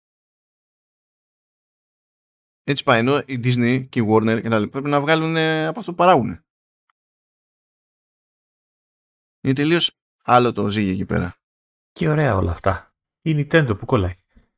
Γιατί δηλαδή- φυσικά είπαμε, κάποιος πετάγεται και γιατί να πάρει την Disney που πρέπει να πετσοκοπεί, ας πούμε, για να φτάσει σε μια φάση ώστε να βγάζει νόημα και σε πρακτικό επίπεδο και όχι μόνο σε θεωρητικό κτλ. Άσχετο με το αν ταιριάζουν τα χνότα τους, ας πούμε, και συμπαθιούνται, φιλιούνται, αγκαλιάζονται. Ενώ η Disney είναι πιο φθηνή, ξέρω εγώ, αποτιμάται γύρω στα 50 δις λέει και έχει ένα σκασμό IP τα οποία και αυτά είναι ωφέλιμα κτλ.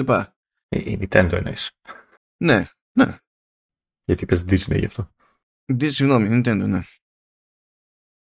Και μου φαίνεται παραστείο αυτό διότι οι Ιάπωνες δεν γουστάρουν να αγοράζονται από μη Ιάπωνες. Βρέα είναι ότι θέλει. Δεν γουστάρουν να αγοράζονται από μη Ιάπωνες. Πράγματα που έχουν πάρει πόδι, δηλαδή και η Sony όταν πούλησε το, το Vio Division, το πούλησε σε Ιαπωνική εταιρεία που πηγαίνει και παίρνει στην ουσία ε, τμήματα άλλων εταιριών, εταιρείες ολόκληρες που δεν γουστάρουν πλέον και τις μικραίνει, τις ισιώνει και τις βοηθά να σταθούν κάπως τέλος πάντων στα, στα πόδια τους. Όπως όπως έχει νόημα.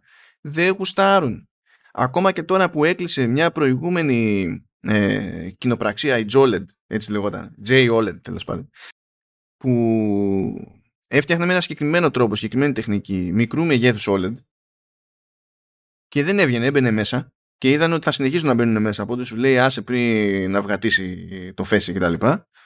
Σου λέει άντε και πάλι ήρθε κοινοπραξία με τις πλάτες της Ιαπωνικής κυβέρνησης και χώσανε λεφτά για να πάρουν τις πατέντες και τα ό,τι ήταν σε τεχνολογία και μετά βλέπουμε τι τα κάνουμε.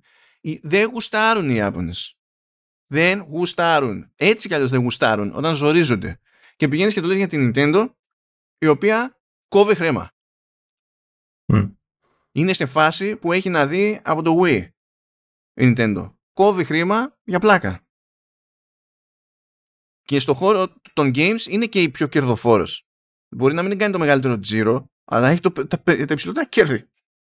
Ε, βέβαια, θεωρητικά είναι σε σημείο καμπής, έτσι. Περιμένουμε όλοι το νέο hardware που όλοι λένε ότι το αναπτύσσει. Ναι, αυτό κάνει ακόμη πιο εντυπωσιακό το ότι κόβει χρήμα. Ναι, ναι. Απλά ξέρεις, είναι και λίγο ρίσκο γιατί δεν ξέρεις ποτέ αν θα της βγει. Γιατί είδες στο Wii, μετά είδες στο Wii U ότι δεν. Μετά επανήλθε βέβαια. Εντάξει. Οπότε έχει ένα μικρό ρίσκο, ένα φόβο τον έχεις. Ρε, ρίσκο υπάρχει πάντα. τίποτα δεν μένει σταθερό και δεδομένο. Χαίρομαι πολύ. Και πότε πήγαινε όλα βάσει σχεδίου. Χώρια τώρα το φαντάζεσαι η Apple θα πήγαινε μετά στην Nintendo και θα προσπαθούσε ε, να έχει όχι να κάνει κουμάντο στην Nintendo αλλά δεν θα έχει κάποιο input. Ποιος στην Nintendo έχει χιούμορ για τέτοιου είδους αλληλεπίδραση; Κανείς.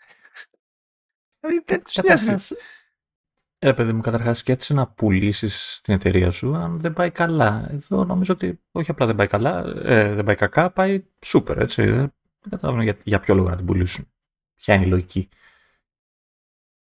Δεν, ε, γενικά είναι, είναι αστείο αυτό το debate. Είναι, είναι απίστευτα ναι. αστείο με την Nintendo. Δηλαδή δεν είχε ποτέ καμία ελπίδα. Είναι αυτό το κλασικό ότι σε νοοτροπία και τα λοιπά έχουν πολλά κοινά και άμα συμπεθεριάζαν τέλος πάντων θα έβγαινε. Δεν έχει σημασία. Είναι non-starter δεν γουστάρουν οι Ιάπωνες. Δηλαδή δεν ξέρω πώς αλλιώς πρέπει να το πούμε το πράγμα. Απλά δεν παίζει.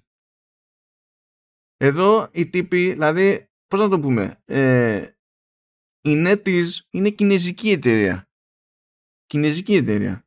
Ιδρύθηκε στην Κίνα από Κινέζους το 1997 και δίνει όσο μπορεί περισσότερο πόνο με games. Αλλά εκτρέφει και γουρούνια. Και δεν είναι εφημισμός αυτό. ε, όντως εκτρέφει γουρούνια. Που παίζουν games ή απλά; Δεν νομίζω. Δεν, δεν λέει τίποτα για την εκπαίδευση εδώ. Να σε ρωτήσω, γιατί, γιατί ξέρεις μια τέτοια πληροφορία, δηλαδή. Γιατί άμα δεν μείνει αυτή η πληροφορία, ποια πληροφορία θα μείνει; Συν της άλλης, έχω να πάω να τους συναντήσω μεθαύριο. Οπότε. Ρώτα για τα γουρούνια, σε παρακαλώ πολύ. Ναι. Είναι στα games τουλάχιστον, από άποψη δραστηριότητας και τζίρο, είναι από τις μεγαλύτερες εταιρείες παγκοσμίως κτλ. Και, και οι τύποι έχουν πάρει τόσους πολλούς Ιάπωνες και τους έχουν στήσει στούντιο, που στο τέλος θα γίνει η Ιαπωνική εταιρεία. δεν, θα γίνει, δεν θα μείνει τίποτα, ξέρω εγώ. Έχουν πάρει άπειρους Ιάπωνες, είναι αστείο. Έχουν πάρει από την Capcom, έχουν πάρει από τη Sega και τους λένε: Θα σας φτιάξουμε εμείς στούντιο, κάνετε τα κουμάντα σας. Εκεί που μείνετε, μείνετε εκεί στην Ιαπωνία, βρείτε το προσωπικό που θέλετε και ok, okay, κομπλέ. Δεν, άμα το πάρουν πατριωτικά οι Ιάπωνες, δεν, δεν υπάρχει χιούμορ πουθενά. Δηλαδή πάνε στους Κινέζους και λέει: θα, θα, θα, δείτε τι θα γίνει με την εταιρεία. Δηλαδή πουλάνε τρέλα. Τώρα με τα γουρούνια δεν ξέρω τι θα γίνει. Αλλά τέλος πάντων, you get the idea. Δεν, δεν, δεν το, είναι, είναι μαγικό. Είναι μαγικό. Αλλά πάμε σε κάτι καλό μαγικό. Ναι. Πριν κλείσουμε με λίγο software. Τι τώρα, πάμε, πάμε Apple Silicon. Πάμε Apple Silicon. Πάμε να, πάμε να ψηθώ για το ότι διάλεξα την κατάλληλη σεζόν για την περίσταση. Δηλαδή, αν είναι να πούμε φυλάκα, καλύτερα αυτή τη σεζόν. Είναι, ταιριάζει περισσότερο διότι προέκυψε πάλι εκεί ο Γκέρμαν και έγινε πιο συγκεκριμένος ε, για τη σειρά M3. Και έπιασε όλο το line-up, δηλαδή έχει core counts, εφόσον τους έχει πετύχει, για CPU, GPU, καλά σε M3, ok, σε M3 Pro, M3 Max και M3 Ultra. Και το πέρασμα στα 3 nano, παιδιά, έχει ζουμί. Τι έλεγα, το περιμένω εγώ που βολεύομαι να αγοράζω όταν αλλάζει node, έχει ζουμί το πράγμα. Άρα θεωρούμε ότι κλειδώνει το ότι είμαστε σίγουροι για τα τρία, τα νανόμετρα. Γιατί υποτίθεται είναι φήμη, ρε παιδί μου, και αυτό. Όχι, δεν είναι φήμη. Αυτό, το, το μόνο που παίζει εκεί πέρα σαν δυσκολία είναι το timing και το σφίξιμο mm. στην παραγωγή. Δεν, δεν υφίσταται ως Δεν παίζει φήμη εκεί, είναι δεδομένο. Okay, okay. Είναι δεδομένο. Απλά πρώτα θα έρθει ο Α17 σε ποσότητες καντάρια. Μετά θα έρθει ο M3. γιατί, γιατί; Δεν καταλαβαίνω και εγώ, δεν ξέρω τι τους κάνει. Λες και θα πουλήσεις το σαν Pro και Pro Max σιγάτερα. Εντάξει, ε, και αυτό που φαίνεται να κάνει τέλος πάντων με αφορμή τα τρία νάνο η Apple είναι να δίνει κυρίως CPU cores. Οπότε αυτό δεν ισχύει στον M3. σε πλήθος οι πυρήνες θα μείνουν όσοι είχαν. Θα είναι τέσσερις μεγάλοι, τέσσερις μικροί. Ευχαριστούμε. Γεια σας. Μιλάς για το βανίλια, έτσι, για το βασικό. Ναι, ναι, ναι, ναι τον M3 σκέτο. Ε, M3 Pro όμως, από εκεί που τώρα ο M2 είναι με 10 ή 12 πυρήνες, θα πάει σε 12 ή 14. Όταν λέμε ή, επειδή υπάρχει το περιθώριο και τώρα, όταν αγοράζουμε δηλαδή, να βρούμε τη μία έκδοση και την άλλη έκδοση ανάλογα. Ε, μιλάμε για CPU, έτσι, να το ξεκαθαρίζουμε αυτά. Ναι. Και για, και για GPU από 16 ή 19 θα πάει 18 ή 20. Εκεί είναι πιο μικρή η μεταβολή. Το οποίο δεν είναι και παράλογο γιατί άμα δείτε πυρήνες GPU συνήθως είναι πιο γαϊδούρια. Πάντως μου κάνει εντύπωση το ότι ε, βάζει δύο πυρήνες στη μικρή έκδοση και έναν μόνο στη, στη μεγάλη. Αυτό μου κάνει λίγο εντύπωση. Θα περίμενε κάτι να είναι δύο και δύο, ρε παιδί Ναι, είναι σφιχτά. Είναι σφιχτά το πράγμα εκεί πέρα. Και υποτίθεται λοιπόν ότι αν έχει ε, θα έχει έξι μικρούς πυρήνες ο M3 Pro και ανάλογα με το αν μιλάμε για το 12, 12 πύρινο ή 14 πύρινο θα έχει 6 ή 8 μεγάλους πυρήνες. Τώρα, μέχρι πρότινος είχαμε ξέρω εγώ εμένα, εμένα Pro και, και εμένα Max και M2, M2 Pro, M2 Max. Σε Pro και Max το ταβάνι σε CPU, σε πυρήνες ήταν ίδιο. Και αυτό που άλλαζε είναι ότι ξεπαντωνόταν σε GPU.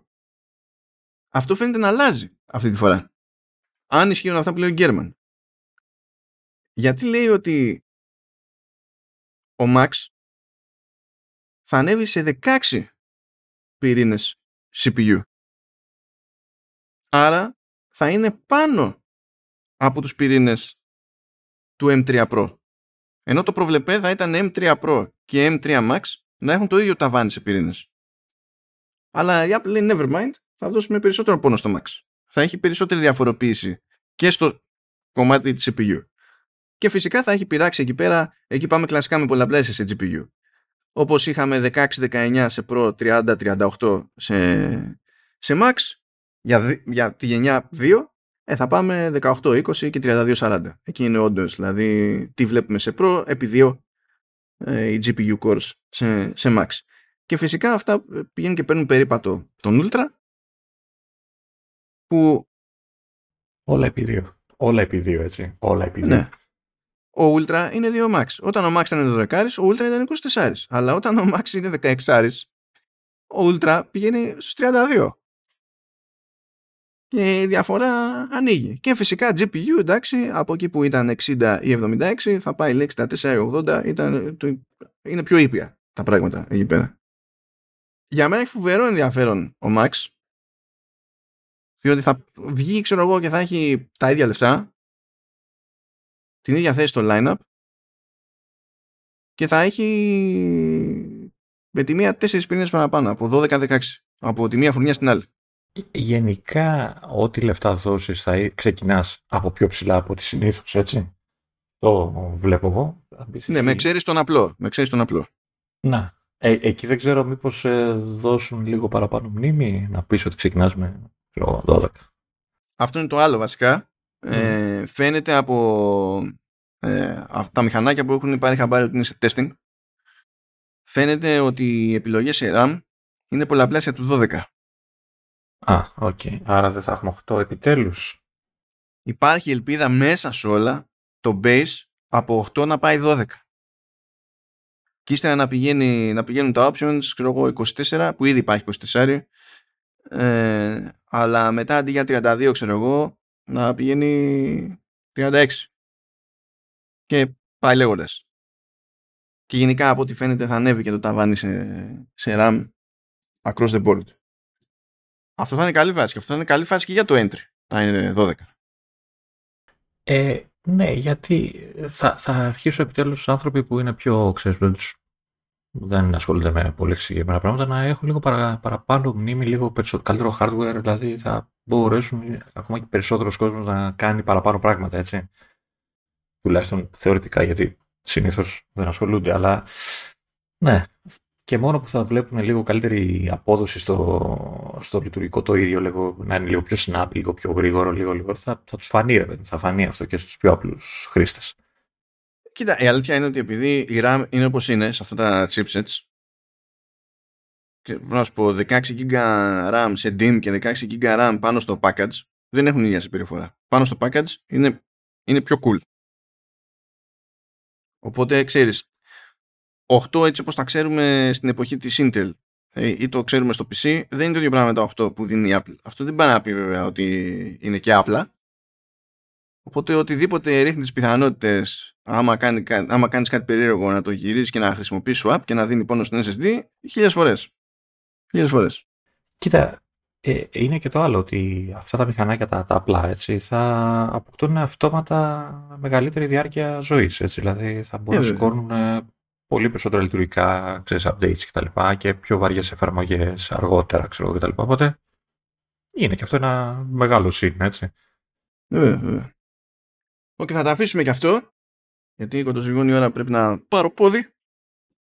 Και το μόνο καλό που έχω να υπολογίζω στο, στον προορισμό μου εκεί πέρα είναι ότι έχει το δυνατότερο κλιματισμό που έχω πετύχει ποτέ οπουδήποτε. και θα είναι χαλασμένο, λέει. Άμα, αυτό, άμα αυτός είναι χαλασμένος, ο πρώτος που θα πεθάνει θα είναι ο Τζεφ Κίλι πάνω στη σκηνή. Οπότε πιστεύω θα προσπαθήσουν να το αποφύγουν. Αν και εκεί δεν θα ήξερα τι να διαλέξω. Ήμουν διχασμένος. Κακίες. Λοιπόν, ε, δεν μας έβγαινε ακριβώς το timing, διότι έτυχε η, το, η Pixelmator Team και μου έστειλε μια πρώιμη εκδοχή του Photomator 3.1 για Mac. Mm. Που είχαμε πει. Είχαμε πει πότε ήταν. Κάνα δύο επεισόδια πριν. ναι, είναι κάτι μήνες που κυκλοφόρησε το Photomator για Mac. Υπήρχε σε iOS και τέτοια, αλλά βγήκε η έκδοση για Mac και είχαμε, δεν ξέρω, είχαμε καταφέρει και μιλούσαμε τρία τέταρτα συνεχόμενα για το Photomator. Τότε είχαμε κάνει μόνοι μας. Και βγήκε τώρα ένα update τέλος πάντων, που προφανώς δεν θα μας πάρει τρία τέταρτα να εξηγήσουμε, διότι είναι update. Δηλαδή να πήγαμε το 3 στο 3-1. Αλλάζουν πράγματα και η αλήθεια είναι ότι η ομάδα αυτή έχει το περίεργο κουσούρι να σκάει κάποιο update με κουλό νούμερο, ας πούμε, τελείως. Και πιο, δηλαδή, ακόμα και 3-1-3 που λέει ο λόγος, και ξαφνικά να προσθέτουν κάποια λειτουργία που δεν υπήρχε πριν. Όχι, να μην είναι μόνο φιξάκια, ας πούμε. Mm, ναι. Άμα δείτε τα release notes δηλαδή στις εφαρμογές τους, είναι λίγο παράνοια στην παρακολούθηση. το πότε μπαίνει, τι και πώς. Εικάζω ότι ξέρεις, ε, Α, το έχουμε έτοιμο, βγάλει τώρα, παιδί μου. Ξέρεις, ε, μην περιμένουμε. Ό,τι ναι, ναι, κάτι τέτοιο. Ε, θέλω να πω ότι το press kit που στείλανε με press release, ξέρω και τέτοια, είναι φοβερό. Είναι για όλα τα γούστα. Okay. Οι τύποι έχουν web archive τις επίσημες σελίδες. Για, για να μην συνδέεσαι άμα δεν έχεις δίκτυος.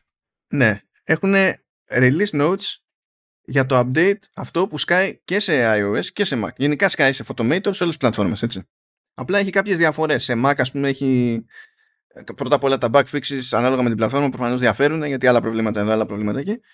Ε, αλλά έχει και μια-δυο τσαχπινιές παραπάνω σε, σε Mac που δεν γίνονται σε εκδόσεις για ε, iPhone και iPad. Και τα έχουν ξέχωρα. Έχουν ολόκληρη παρουσίαση σε PDF. Έχουν promo shots για όποιον θέλει να χρησιμοποιήσει που είναι γαϊδούρια PNG με σωστή διαφάνεια για να τα κάνεις ό,τι θέλεις. Και έχουν ξέχωρα για το κέφι και το app icon. Γιατί να παιδεύεσαι να το κάνεις extract από το package της εφαρμογής; Ορίστε, πάρε το εκεί. Παιδιά, άμα στέλνανε. Αυτοί που μεταλλεπώνουν με games έτσι οργανωμένη την πληροφορία θα νόμιζα ότι πέθανα και ξύνησα στον παράδεισο. Έλα, ωραία, τόσο σπάνιο ένα, ένα PR agency, ξέρω, ή τέλος πάντων ένα τμήμα μιας εταιρείας που ασχολείται με όλα αυτά να, να κάνει σωστά τη δουλειά του. Τόσο σπάνιο. Παιδιά, στα, στα, δηλαδή μου σκάει τώρα δελτίο τύπου και λέει το, το παιχνίδι, ε, ε, κυκλοφόρησε το παιχνίδι μας και διαβάζεις το ίδιο, αυτό που στείλανε, το ίδιο. Διαβάζεις και συνειδητοποιείς ότι δεν κυκλοφόρησε, θα κυκλοφορήσει σε συγκεκριμένη ημερομηνία σε έκδοση early access που δεν λογίζεται ας το πούμε τελικό προϊόν. Ναι. ναι. Το, δηλαδή ούτε ο developer το θεωρεί ότι εντάξει είναι το αυτό που θέλουμε να βγάλουμε προς τα έξω τώρα. Είναι τύπου beta τέλος πάντων. Ναι. Και το βίντεο που συνόδευε την ανακοίνωση της κυκλοφορίας ήταν teaser trailer. Και λέω τι είναι αυτό; Just why; Δηλαδή εγώ να την κάνω, το κάνω το, το ψυχικό. Αλλά γιατί με παιδεύεις έτσι; Γιατί έπρεπε να αφιερώσω τόσο χρόνο σε ένα mail για να καταλάβω όλα αυτά τα λάθη και να συνειδητοποιήσω τελικά τι ισχύει; Και άμα πεις σε κανέναν developer ότι μη μου λες ότι κυκλοφορεί τότε για να διαβάσω μετά παρακάτω ότι είναι σε Steam Early Access. Ε, ναι, μου λέει, αλλά για μας αυτό είναι λανσάρισμα. I don't care. για όλους τους υπόλοιπους δεν είναι. Εσύ το βγάζεις προς τα έξω και εκτίθεσαι. Οκ. Okay. Αλλά και εγώ όταν έχω ένα κείμενο, όταν ε, έμπαινα στον κόπο να γράψω τέλος πάντων, ε, όταν ήταν αδιόρθωτο, δεν το σήκωνα πάνω και έλεγα, το 'βγαλα, κυκλοφόρησε το κείμενό μου σε early access. Ε, ε, έπρεπε να γίνει και το ήξερα ότι είχαμε λίγο δρόμο ακόμη και μετά έπρεπε να ανέβει το ρημάδι. Τέλος πάντων, είναι τέτοιο. Ενθουσιάστηκα εγώ μόνο από το preskit. Δηλαδή, θα μπορούσα να μείνω και εδώ πέρα. Αλλά να πούμε στο, στο ρεζουμέ που αυτό τουλάχιστον ισχύει εκατέρωθεν και σε, να δεις όλες τις εκδόσεις του Photometer ε, θα επιχειρήσω να βρω και το επεισόδιο βασικά που το είχαμε κάνει πιο νιανιά και για να μην λέμε τα ίδια. Λοιπόν, συνεχίζουν και δίνουν πόνο οι τύποι με πράγματα που στην ουσία βασίζονται σε machine learning. Και το βασικό τους εδώ είναι το λεγόμενο smart deband. Θα επιχειρήσω να το, το εξηγήσω στα γρήγορα. Αν έχετε ανοίξει ποτέ φωτογραφία, στην όποια ξέρω εγώ οθόνη έχετε πρόχειρη, και αυτό είναι πολύ εύκολο και γι' αυτό έχουν και τέτοια παραδείγματα εδώ, ε, ξέρω εγώ σε ουρανούς, σε τέτοια πλάνα και τέτοια. Και άμα κοιτάξετε κοντά, είναι, βλέπετε πότε αλλάζει ο τόνος του γαλάζιου. Υπάρχουν διαφορετικές γραμμές. Ε, το degradé που λέμε είναι, δεν είναι τόσο ομαλό, ας πούμε. Ναι, δεν είναι, δεν είναι ομαλό. Αυτό είναι το λεγόμενο banding. Αυτό προκύπτει στη φωτογραφία, ε, ε, προκύπτει και στο βίντεο, ε, μπορεί να είναι θέμα λήψης, μπορεί να είναι θέμα συσκευής προβολής βασικά, δηλαδή μπορεί το σήμα να είναι κομπλέ αλλά η οθόνη να είναι γιούχου και πάει λέγοντας, ανάλογα. Αλλά εδώ σου λέει τώρα στην περίπτωση που έχουμε να κάνουμε με τη φωτογραφία έτσι. Και χρησιμοποιούν machine learning για να ανεβάσουν την ανάλυση του χρώματος και την ανεβάζουν, την, ε, ε, ανεβάζουν την ανάλυση, το, το βάθος του χρώματος στα 16 bit. Αυτό καταλήγει βέβαια σε πιο γαϊδουριά αρχεία. Και έτσι ρεφάρουν σε ομαλότητα. Και επειδή καταλήγουν και κάνουν πιο βαρύ το αρχείο, μετά έχεις το περιθώριο να του βάλεις και περισσότερο χέρι χωρίς να γίνει μακελιό. Γιατί γενικά όσο πιο σόι είναι το αρχείο από το οποίο ξεκινάς, τόσο πιο πολλά πράγματα μπορείς να του πειράξεις πριν αυτοκτονήσει η φωτογραφία. Βέβαια, Ω συνήθως, άλλο να έχει τραβηχτεί με τόση πληροφορία από την αρχή, άλλο το να έχει έρθει κατόπιν εορτής, τεχνητά, αλλά αν η μοναδική εναλλακτική είναι ε, να μην υπάρχει η πληροφορία αυτή και να κάνουμε ζημιά προσπαθώντας να στρώσουμε μια φωτογραφία, βοηθά. Στις περιπτώσεις που δεν μας νοιάζει αυτό το πράγμα ή δεν μας βολεύει να καταλήξουμε σε 16 το αρχείο, έχει την επιλογή στη μετατροπή αυτή να μην ανεβαίνει στα 16 bit. Δηλαδή να μαζεύει το banding, αλλά να μην κάνει τούβλο το αρχείο. Και η λογική για να το κάνει η Λιανά τέλος πάντων στα ψηλογρήγορα είναι ότι εσείς μπορείτε να έχετε τραβήξει JPEG, αλλά εμείς μπορούμε να χρησιμοποιήσουμε το Smart Band και είναι σαν να λέμε μετά ότι έχετε μπροστά σας να δουλέψετε κάτι που σας δίνει την ευελιξία αρχείου ρο. Με εισαγωγικά αυτό, έτσι. Δεν το λένε ναι, και αυτοί ναι. τώρα τέτοιο. Εντάξει. Ε, οπότε μαζεύει artifacts, ανεβάζει αναλύσεις και τα λοιπά και προέκυψε αυτό το update στις ε, 21 Οκτω... Οκτωβρίου, λέω, Αυγούστου πήγα εγώ, δεν είναι, ναι. Πηγαίνω σε ημερομηνίες που φαντάζομαι ότι θα ανακοινώνονται νέοι Mac, είναι η μαλλού εγώ εδώ πέρα. Ε, και επίσης η λειτουργία αυτή λειτουργεί και σε batch editing άμα ξέρετε ότι υπάρχει γενικό πρόβλημα σε μια ομάδα από αρχεία, δεν πηγαίνετε σε ένα-ένα και κάθεστε εκεί πέρα και χτυπιέστε. Τα διαλέγετε και λες δώσε πόνο. Μπράβο, γιατί αγαπάμε batch editing και δεν το βάζει ποτέ κανείς. Ναι, βέβαια, ε, ναι. βέβαια. Τώρα, μια διαφορά που, που βλέπω εδώ πέρα σε σχέση, σε σχέση με, με Mac μια διαφορά που βλέπω εδώ στην έκδοση για iPhone και iPad αν δηλαδή δεν έχουν ξεχαστεί, που το κόβω λίγο χλωμό, είναι ότι φαίνεται στις εκδόσεις για iPhone και iPad να μην υπάρχει επιλογή αυτή το να ισιώσει το, το banding χωρίς να ανεβαίνει στα 16 bit. Ενώ σε Mac φαίνεται να υφίσταται αυτό. Το οποίο εντάξει δεν είναι και... Ε, είναι universal app. Δηλαδή... Τι εννοείς; Εννοώ το αγοράζεις μία και είναι για όλες τις συσκευές ή είναι ξεχωριστά; Α, όχι, βασικά έχει και επιλογή για συνδρομή και για lifetime. Ό,τι γουστάρετε. Ναι, αλλά είναι για όλα μαζί. Δηλαδή θα αγοράζεις Mac, iPad, iPhone. Ένα... Ε, ναι, μετά από την αλλαγή που έκανε, Ενώ γιατί πριν το Photomator δεν υπήρχε σε Mac, οπότε το αγόρασε ξέρω εγώ, αλλά το αγόρασε γι' αυτό. Ε, τώρα, τώρα μπορεί να πάει όλο πακέτο και με αφορμή αυτό το update ε, παίζει τέτοιο νομίζω και γύρω στο 30% έκπτωση οριζοντίου και καθέτους και σε συνδρομές και στα lifetime. Δηλαδή το lifetime ας πούμε σε ευρώ από ό,τι είδα προηγουμένως ήταν ένα κατοστάρικο τώρα πήγε για ένα διάστημα τέλος πάντων πήγε στα 70. Νομίζω είναι καλή τιμή έτσι για lifetime. Για τέτοια, ναι μωρέ. Δηλαδή άμα, άμα σε εξυπηρετούν αυτά τα εργαλεία και ξέρεις ότι θα, θα τα χρησιμοποιήσεις ξανά και ξανά, το να πεις ότι δίνω μια φορά 70 ευρώ δεν είναι τώρα, μια χαρά είναι. Και το κατοστάρικο μια χαρά ήταν, αν ξέρεις ότι σε νοιάζουν αυτά τα πράγματα, αυτά τα ναι, εργαλεία. Ναι, ναι, και ως συνήθως, έτσι, αυτό πηγαίνει και κουμπώνει πάνω στο iCloud Photo Library. Δηλαδή το ανοίγεται και τα πάντα είναι εκεί γιατί διαβάζει το, το library που βλέπει και το Photos και όταν πειράζετε κάτι οι αλλαγές είναι non-destructive μπορείτε πάντα να γυρίσετε τέλος πάντων στην αρχική κατάσταση τη, τη φωτογραφία και και και. Και, αρχι... και βλέπω ότι σε σχετικά μικρό έτσι, χρονικό διάστημα κάνει τον κόπο ρε παιδί μου ξέρεις, να προσθέσει staff.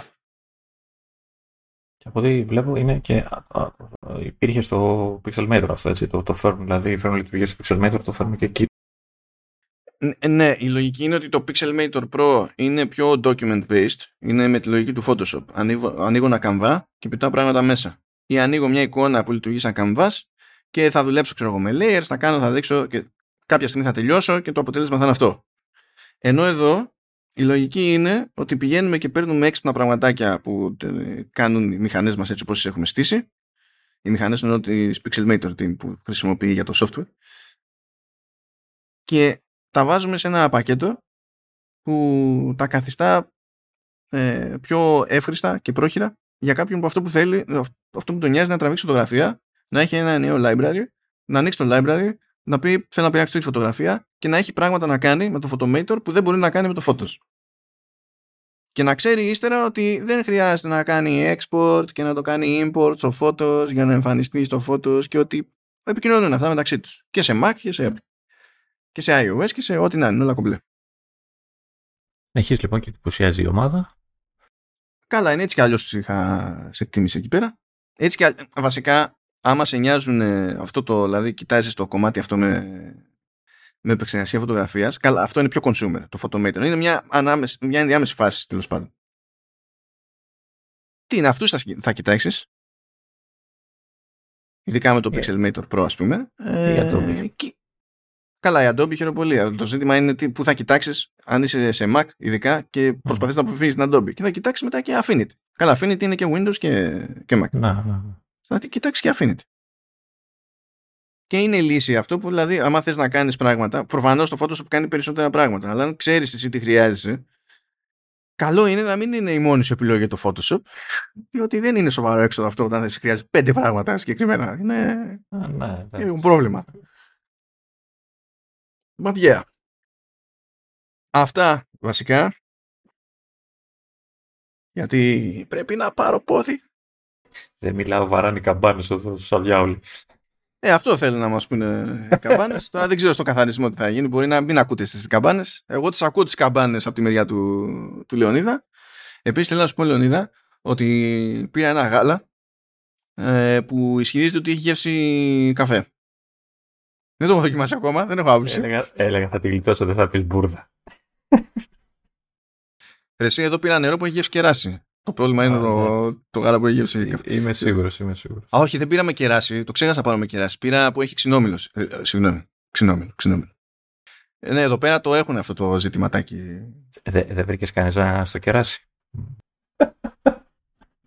Έτσι, γιατί όταν, όταν, ε, όταν κάνεις ε, τσακπινιές, ξέρεις ότι πάντα ο μάστερ δεν, δεν τον καλύπτεις ποτέ.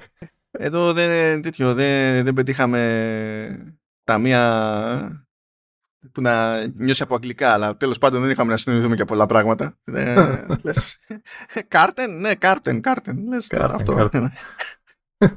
κατευθείαν στο face, κατευθείαν. Μίλκεν σε κάρτεν, πες. σε μεγάλο, να μας πούνε και άσχετος, είναι MILF. Είναι MILF. Α, συγγνώμη, συγγνώμη. Όχι MILF, άλλο είναι αυτό. MILF. Μίλησε Κάρτεν, δεν ξέρω. Ε. να το σκεφτούμε, μπορεί να έχει. Καλά, και αυτό εκεί πονάει. Εκεί πονάει περισσότερο. Ναι.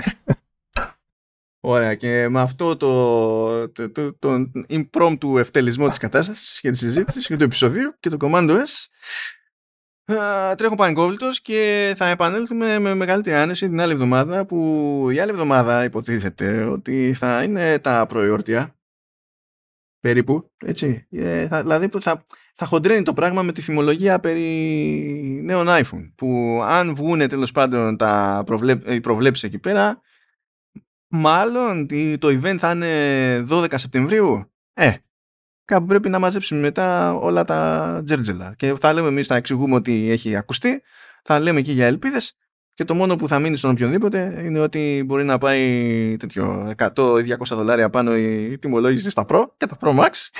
Και, και δεν θα έχει micro LED και θα έχει μόνο USB-C.